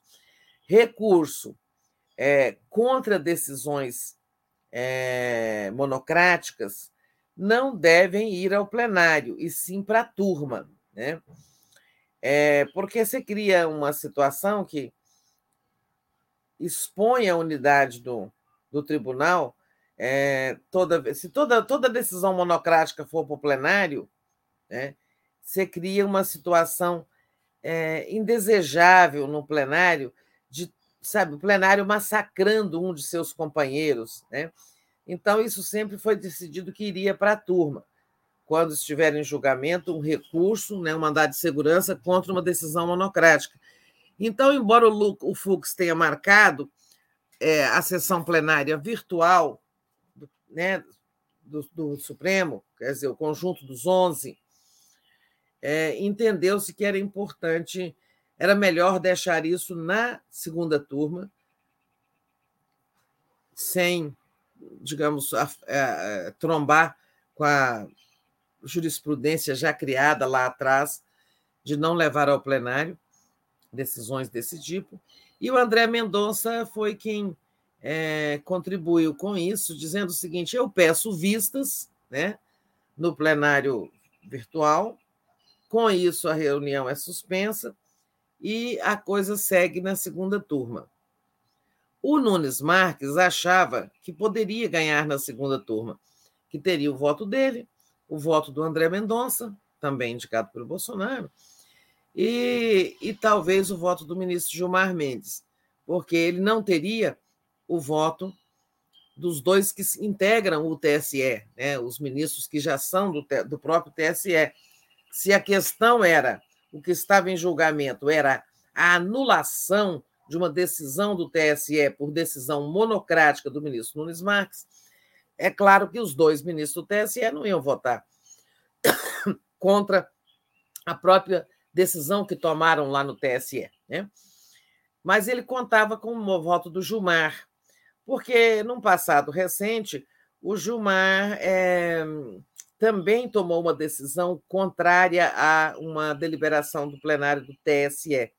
Mas não foi, o Gilmar não votou com o Nunes Marques e ele perdeu por 3 a 2. Foi uma derrota importante do governo, ou seja, o Francisquini continua caçado, o deputado estadual Francisquini bolsonarista de primeira hora continua caçado e o Bolsonaro saiu soltando foguetes aí, né, soltando rojões, chamou, disse até que o Faquin comete estupro, o ministro Faquin comete estupro contra a democracia. Vejam bem quem fala, né? Um, um presidente golpista falar que o ministro do, do TSE está cometendo estupro apenas porque está defendendo é, o processo eleitoral, o, o respeito ao sistema eleitoral e outras medidas que o Bolsonaro é, repudia, né? O Bolsonaro queria a volta do voto impresso, né? Acho que é isso que ele, isso que deixaria ele feliz. Tinha uma questão aí, Daphne. É... Temos questões aqui é, colocadas pelo público é, a respeito ainda do, dessa coisa da liberdade de expressão. Vamos lá. Deixa eu abrir aqui, agradecer ao companheiro que mandou, foi o Márcio, né? Mas deixa eu ler antes a Ana Cecília que diz: Tereza, brancos, nulos, indecisos e não vão votar naquele cenário, soma 13%, 7 mais 6. Foi isso que a Tereza falou exatamente? Ana? Não, então eu, tô, eu falei errado, porque não, é, você, você eu anotei você dizer que brancos e nulos eram seis, não vai votar em ninguém eram sete, é. e indecisos eram seis. Né? Então, não foi isso. Ela está dizendo que. Ela está dizendo que soma 13. Foi essa soma que você fez. Brancos, nulos e indecisos, e não vão votar naquele cenário 13. Você falou 13. Não, não, 13 não. Eu falei 19, porque 6 e 6, 12, 7, 19. Eu anotei algum número errado aqui quando você consultou. Mas depois você corrigiu, que você falou 13, eu ainda, eu ainda pensei assim: 13 é o número do Lula. Na hora que você falou, eu falei, ela. Eu, é, pois é, mas então eu em algum momento eu falei que eram 19 e ela está certa ao me corrigir. Se então ah. são 13, agora não muda a essência do que dizemos. Né? Então, a Isso. soma de votos nulos, é, algum dado desses aqui está errado, né? Ou os indecisos não são seis, é, ou alguma ou coisa. não mas, vou votar. É, mas isso não importa, é, não muda a essência do que nós estamos dizendo. Que entre esses 13%, né, que soma, que junta indecisos, não vou votar, e brancos e nulos, há espaço grande para o Lula conquistar votos. Né? Ele já ganha no primeiro turno, é, segundo a pesquisa Quest, e segundo outras, ele já ganha no primeiro turno, mas aí é uma, com uma margem apertada. Né? Ele precisa ampliar essa margem de vitória no primeiro turno.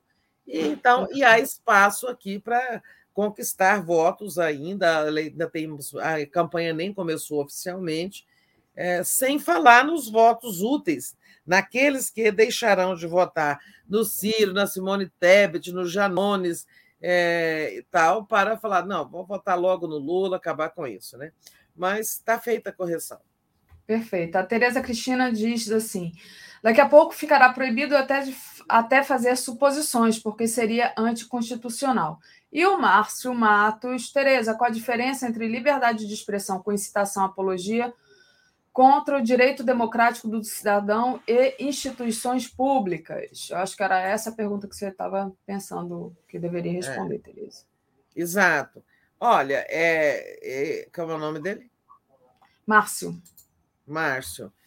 É, qual a diferença entre liberdade de expressão, concitação e apologia contra o direito democrático do cidadão e instituições públicas? Essa é a grande questão, né? que a justiça eleitoral, sobretudo a justiça eleitoral brasileira, está enfrentando, né? O Supremo e tal. Essa, no fundo, isso está essa essa diferença aí, esse limite está é, permeando a crise é, brasileira que existe, a crise entre os, os poderes, né? Isso tem a ver com o inquérito das fake news, né? Então, aquele inquérito onde as pessoas falam assim, sabe, vamos, pega a cabeça de ovo do Alexandre de Moraes e joga no lixo, né? Isso é liberdade de expressão ou isso é incitação ao crime, né?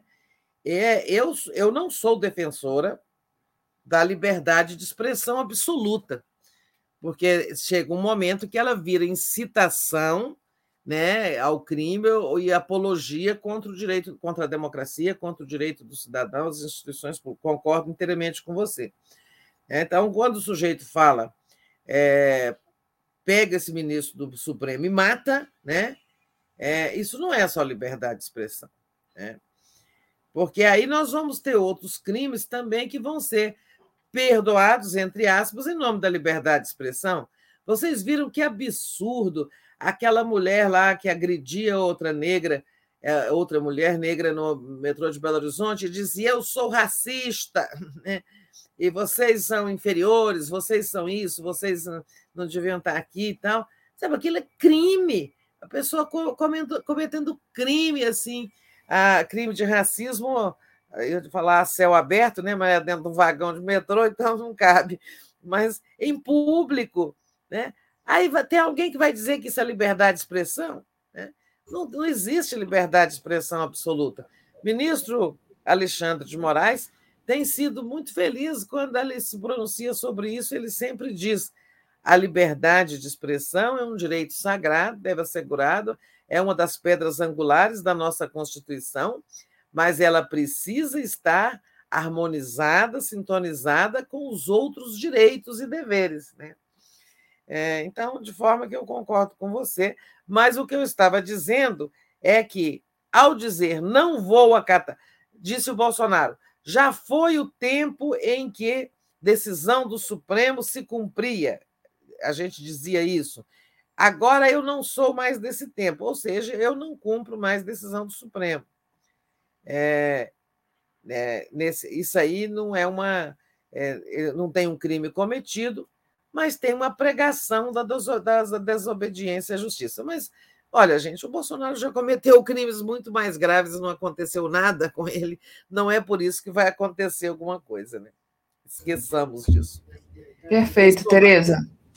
Tereza. É, sim, o Bolsonaro estribuchou muito ontem, é, xingou o Supremo, xingou o TSE, etc, etc, e faz parte, quanto mais ficar, quanto mais evidente ficar a derrota dele, mais desesperado. E aí vem o 7 de setembro, ele já está falando o que é que vai fazer, já se fala em grandes passeatas, já se fala em mais um ensaio de golpe, enfim. Nós vamos viver com isso, essa trepidação, essa insegurança, essa, essa sabe, algaravia de, de, de vozes e ameaças o tempo todo, enquanto ele estiver sentado naquela cadeira, mas isso há de acabar em breve. Muito bom, Tereza. Deixa eu agradecer ao Gilberto, que também enviou aqui, olha, ainda sobre a pesquisa. Tereza, a soma dos que mudariam o voto no primeiro turno a favor de Lula dá 5,1%. Somados aos 46% que ele já tem, dá 51,1%. Então, aí mais. É, concordo, Gilberto, mas não é somados. Então, é, muito, é importante essa conta que você fez. Então, tem 5,1% que admitiriam votar nele logo no primeiro turno, né? votos úteis. Mas eles têm que ser somados não aos 46%, ao meu ver, e sim aqueles é, que o Lula ganharia em primeiro turno, aquela, aquela soma excluídos os brancos e nulos, que parece que dá 50%. Dá, é... peraí, deixa eu olhar aqui, deixa eu abrir, porque eu já tinha fechado. É 47% do Lula contra 29%, é isso? Não, Intenção não. É... de voto do primeiro presidente. Do, do, de é voto, que ele turno. tem 46, né? É, mas eles não trouxeram esse número é, exato, porque ele teria que fazer aí a soma, dá 50, alguma coisa, 51. Mas não faz diferença é, o Gilberto. O importante é que esses 5, é, esses 5,1% realmente podem garantir uma vitória em primeiro turno com uma folga maior, né? Porque a pesquisa está mostrando que Lula tem mais que a soma dos outros adversários, dos demais adversários, né? Vamos em frente, Daphne, o tempo está correndo. Vamos em frente, o tempo está correndo. Queria que você falasse, é, mesmo que seja rapidamente, mas é importante falar da, daquela questão do. do porque da tragédia a, além do, do, do, desaparecimento do indigenista Bruno Pereira e do jornalista Dom Phillips, né? Ontem teve muita repercussão sobre, é, sobre esse desaparecimento, né? E também sobre o corpo mole das autoridades, que foi percebido aqui no Brasil e também lá fora, né? É, o Bolsonaro também diz que é, a vítima, como sempre, né, ele culpa a vítima, dizendo que eles é, estavam, que isso acontece, que eles estariam numa aventura que não era recomendável, né? E ontem tinha uma pessoa suspeita sendo prestando depoimento. Então, como é que você vê essa questão das autoridades também não se esforçando para procurar o Bruno e o Dom Phillips, o Bruno Araújo e o Dom Phillips. Pois é, uma coisa horrível para o Brasil, vergonhosa, né? Os jornais ontem diziam, os, a mídia internacional toda acompanhando o caso, todos, New York Times, Wall Street Journal, The Guardian, é, BBC, as agências todas, né? Washington Post, né? uma postagem ali é, do, de um jornalista do Washington Post dizendo que a cada hora diminui a esperança e aumenta a raiva, né, por essa situação, aumenta né, a revolta com isso. É, tem lá outras matérias do Washington Post dizendo que as esperanças de encontrá-los em boa situação, ou seja, de que o pior não tenha acontecido, é, estão cada dia, cada hora mais reduzidas e amanhecemos hoje sem nenhuma novidade, né? Terceira noite de desaparecimento. É, o, o efetivo lá melhorou um pouco, né? O, o, Exército finalmente deu, parece que cedeu os dois helicópteros, não sei se já chegaram no local, mas ontem tinha a decisão de mandar dois helicópteros. É, tinha lá, segundo a entrevista que nós fizemos, o, o, o Rodrigo Viana fez no Boa Noite, com indigenista é, com um indigenista importante, é, bem informado, que está lá, não me ocorre o nome agora, é, esse indigenista explicava que lá tinham, sabe, é, 11 do Exército, dois da Polícia Federal e cinco da Marinha, né? o efetivo de homens lá é, trabalhando, muito pouco. É, hoje isso esperamos que isso tenha aumentado e que tem que ter buscas por terra, né? Tem que ter buscas por terra. É, mais percorrer o rio, a embarcação não foi encontrada. Isso aí tá, tem que ser, tem que sair por terra. E helicóptero é que pode ajudar em buscas na mata, né? Porque não é procurar no cerrado, que é tudo aberto, campo aberto, é procurar na, na floresta. Muito difícil. É, eu acho que a situação, é, o desgaste para o Brasil será imenso se tiver acontecido uma tragédia, se eles tiverem realmente sido vítimas de uma emboscada né, de criminosos que atuam ali.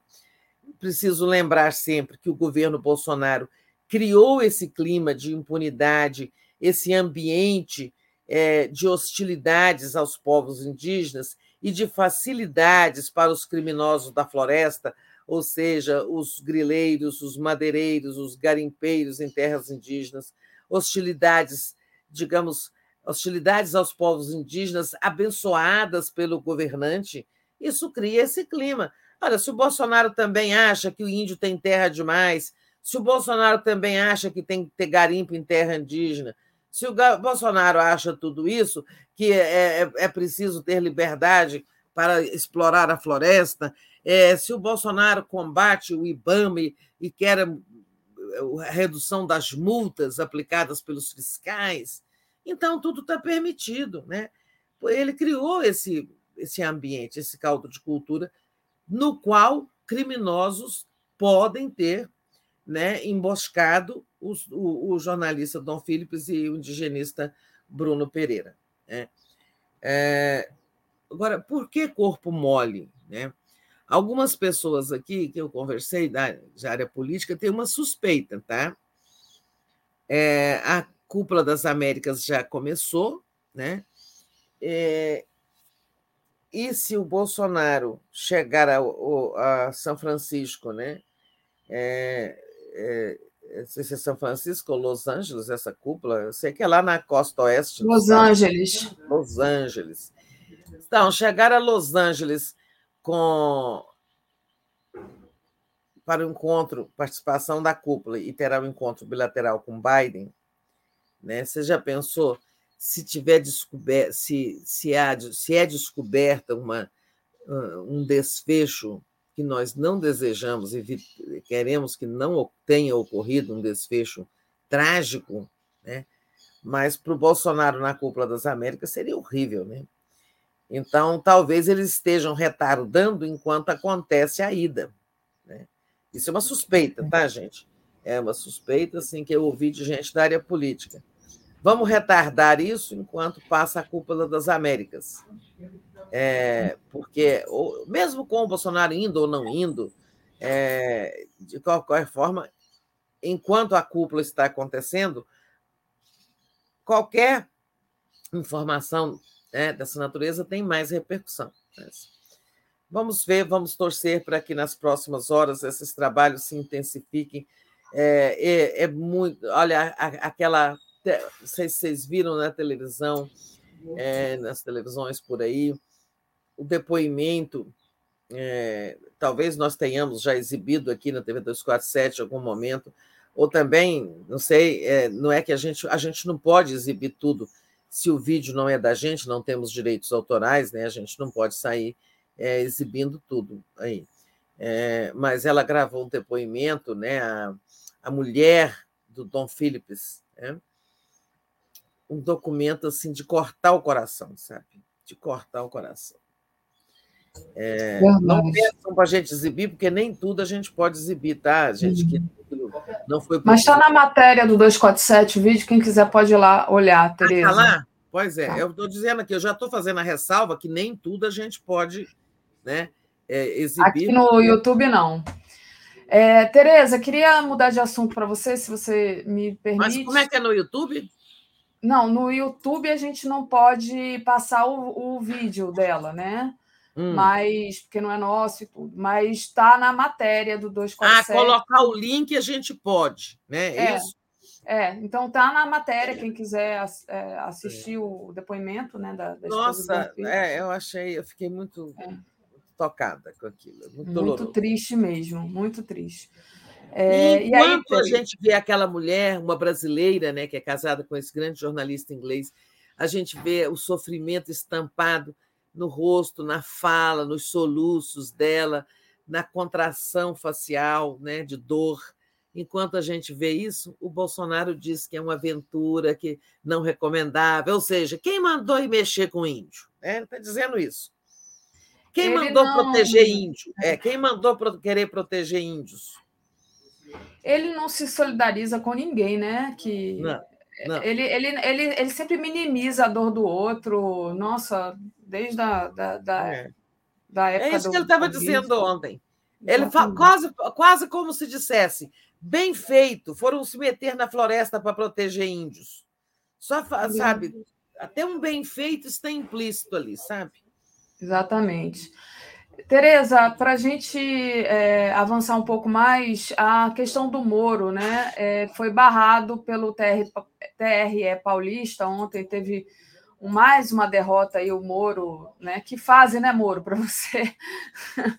e aí, é, vamos ver se, né, se ele vai conseguir agora é, ser candidato no Paraná, né? Parece que nem a deputado vai poder mais ser em São Paulo. Como é que você viu essa derrota? É. É, São Paulo ele não pode concorrer a nada porque o domicílio eleitoral, a mudança de domicílio eleitoral para São Paulo era fajuta, fraudada, baseada em, declara... em, em, em nota de hotel, né? É, é quando muda de. Você tem que mudar o seu domicílio eleitoral quando você se mudou de residência, né? E ele estava fraudando, apresentando nota de hotel, é, ou seja, se hospedou lá em São Paulo algum dia, arranjou uma prova fajuta de residência, né?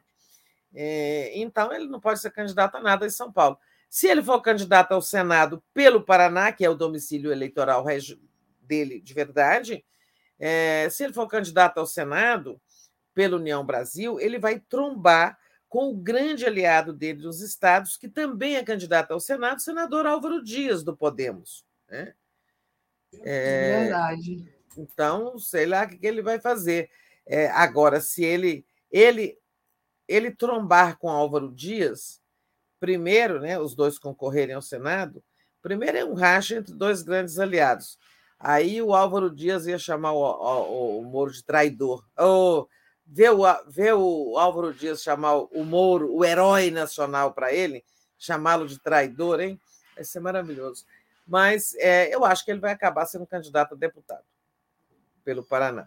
Mas foi um dia, então, como alguém destacou, de duas grandes vitórias né? É, do campo democrático. Né? Vitória no Supremo, com a manutenção da cassação do deputado Francisquini, também do Paraná, né? Olha só, duas vitórias importantes envolvendo a direita do Paraná, né? Francisquini continua cassado, decidiu o Supremo, e Moro não pode fingir que é está morando em São Paulo, como decidiu o TRE de São Paulo, porque o Moro queria concorrer a São Paulo, porque tem um eleitorado muito grande e diverso em São Paulo que facilitava a vida dele. Esse eleitorado também, assim, é, que ainda que ainda guarda a memória dele como um grande combatente da, da, da corrupção e tal. Então, ele precisa juntar votos de pessoas que ainda pensam nele como no passado, antes de reveladas todas as tramaias dele na Lava Jato. É mais fácil arregimentar esses votos numa grande população como a do estado de São Paulo, o maior eleitorado do Brasil. Por isso que ele queria ir para São Paulo. Mas eu acho que ele vai ser candidato a deputado lá no Paraná. E não sei se se elege, não, hein? Eu fui a Curitiba meses atrás, todos os taxistas que eu peguei, motorista de aplicativo, falavam assim: ah, ele ainda tem apoio, mas ele perdeu muito, ele já foi muito mais forte. Todo mundo registrava que, sabe, os tempos gloriosos de Moro, já, de Moro no Paraná já passaram. A Tatiana Marchetti diz assim: vamos eleger Requião no Paraná. Isso, é... e o é. Requião correndo pela esquerda, né? Tomara que esses dois disputem votos pela direita, né? E, e que isso facilite a vitória do senador Requião, governador uhum. Requião.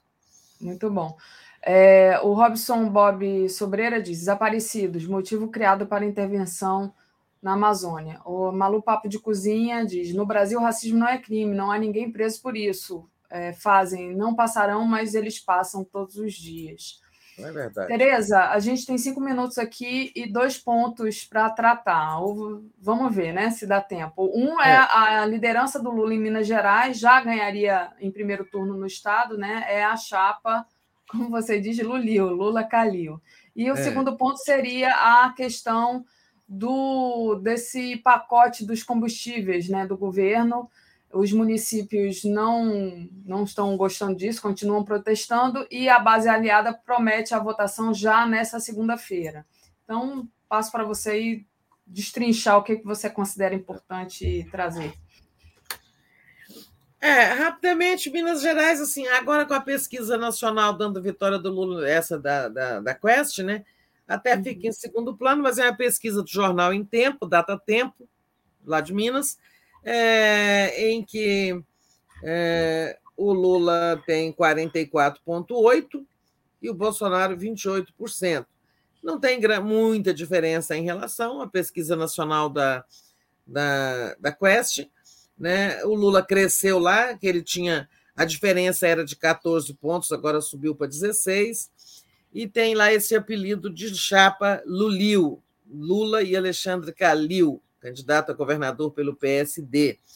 E a outra lá é a Bozema, né? Bolsonaro e Romeu Zema. Né? Então, é tudo indo muito bem lá para o palanque Lulio. É, bom, mas aí teve a Quest, que já deixou isso superado, porque é, Lula ganharia em, segundo, em primeiro turno em Minas e, pelo visto, no Brasil. Né? Agora, a questão do processo do, é, do, do pacote, pacote dos combustíveis, olha, eles estão acelerando, querem votar essas emendas constitucionais é, logo, já na semana que vem. Qual foi a, a, a marotagem do governo? Em vez de ele apresentar como propostas do governo E quando o governo envia, o governo pode apresentar emendas constitucionais, né, propostas de emendas constitucionais. Ele começa pela Câmara, né? É, e aí eles fizeram a seguinte manobra: aliados apresentaram as emendas, duas são duas emendas constitucionais para viabilizar essa, essa, esse pacote, né? Esse pacote consiste no seguinte: o governo federal vai abrir mão de PIS, COFINS e CID, que são impostos incidentes, é, são impostos federais, é, e, e, o governo que já abriu mão disso para diesel e gás de cozinha, agora vai abrir também, abdicar também desses impostos em relação à gasolina e álcool. É, como é aquele outro nome do álcool, né? É, tem aquele nome lá no posto de gasolina, né, gente? Etanol. Etanol. Etanol. Hoje estou com um alemão, como diz uma amiga minha. Às vezes o alemão baixa aqui também, sabe? é, mas então, o etanol, o governo vai abrir mão do, do imposto aí para o etanol e para a gasolina também, desse imposto federal. Isso significa o governo perder dinheiro, né? deixar de arrecadar dinheiro que iria também para outras áreas, para a saúde, para a educação, em suma, financiar outras políticas públicas. E, e que é que os estados, agora os municípios também estão furiosos, quer que os estados abram mão coloquem a alíquota zero né, do ICMS para os combustíveis até o final do ano. Veja só como é clara a intenção eleitoreira. até o final do ano, quer dizer, já passou a eleição, né?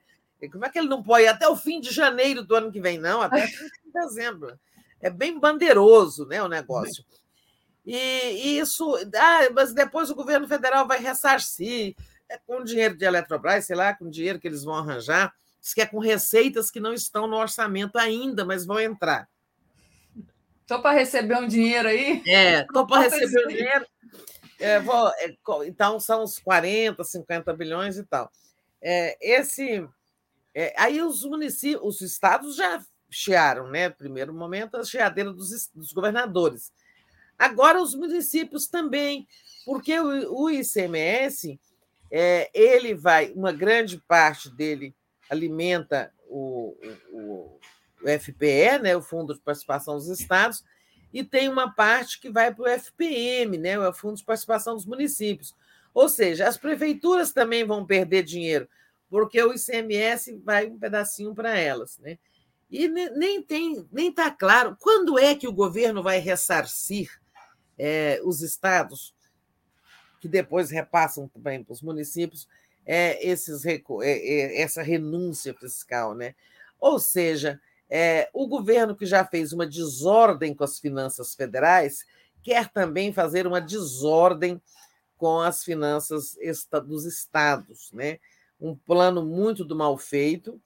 É, e aí quer também uma uh, licença, né? um crédito extraordinário, uma autorização para fazer esse gasto fora do teto de gastos, né? sem contar no teto de gastos. Esse gasto com a re, remuneração do, dos estados e municípios. Né? É, e também ali ele enviará um valor né, desses, de, acho que 144 bilhões que eles estão pondo na, na PEC, um dinheiro que o governo poderá gastar fora do teto de gasto, não só para remunerar os estados, reembolsar os estados, mas também para fazer outras políticas, né? é, de combate a negócio de preços de combustíveis, como, por exemplo, Vale Caminhoneiro, né? É, em suma, ali depois aquilo vira um saco de bondades. Né? É, vai, o governo terá lá um cheque em branco para gastar durante a campanha e vai começar a emitir, fazer programinha disso, aquilo, distribui bujão de gás para não sei quem, para. É, em suma, eles poderão exercer a criatividade ali com esse dinheiro, com esse cheque em branco, se for aprovado. É, é, a imprensa falou pouco ontem disso, a mídia em geral, mas é, isso precisa ser combatido. Queremos sim combustíveis mais baratos, mas não com medidas que vão tornar a nossa situação ainda pior, nossa situação econômica. Criar mais inflação, mais instabilidade nas contas públicas, mais desordem na economia. Vai lá, Daphne. O Gilberto disse assim: se a chapa mineira chamar Calula, já tem até samba da, da Ângela Maria com o digo Calu, Calu, não me diga que você já me esqueceu. Deve ser uma música da Ângela Maria. É, não... Calu, já, eu, eu vi a Ângela Maria cantar essa música num show que eu fui dela há muitos anos. É, Ângela Maria morreu, né, gente? Já, né? É, já, acho já? que sim. Acho que sim também. Não sei, deixa eu não matar a Ângela Maria aqui, deixa eu dar um Google é, aqui. Porque... Mas eu assisti um show da Ângela Maria muitos anos atrás, em que ela cantava Calu. É... Você... É, morreu em 2018, tá? É, é... Não tem muito, não tem muito tempo. Né? Não, não 2018 foi aquele ano horrível, horrível, aquele ano horrível em que a gente nem prestou atenção em muitas coisas, porque havia um furacão se aproximando, né? Que era esse Bolsonaro. Exatamente. Mas, é, então, é, é o nome mais bonito, Gilberto, do que Lulil, talvez. É, o pessoal lançou a chapa aqui, Lulão, que é Lula e Requião. Paraná é, muito bem o jogo. É, Tereza, deixa eu dar aqui, a gente já está em cima da hora. Às 10 horas já começou o mundo como ele é. Guerra na Ucrânia, combates decisivos em Donbás. Às 11 horas, giro das 11. Bolsonaro execrado no exterior. Às 13 horas, Zeitgeist, Sertanejo, Lênio e Conde. 14 horas, Soltando Verbo, Destruição de Reputação, com Delube Soares. 15 horas Atushi Conde, 16 horas Brasil Popular, colapso ambiental, quais alternativas, 17 horas Brasil da Gente, 18 e 30 Boa Noite 247, 22 horas o dia em 20 minutos, 23 horas live do Conde. O Conde vai estar hoje aqui o tempo, muitas horas conosco trabalhando. Recuperamos aí a audiência depois do problema de som, de, de áudio? Sim, sim, recuperamos, ainda bem. Tá tudo certo. O pessoal certo. voltou, né? Então tá, gente. Bom dia a todos, bom dia a você, Daphne. Obrigada, Tereza. Bom dia. Tchau.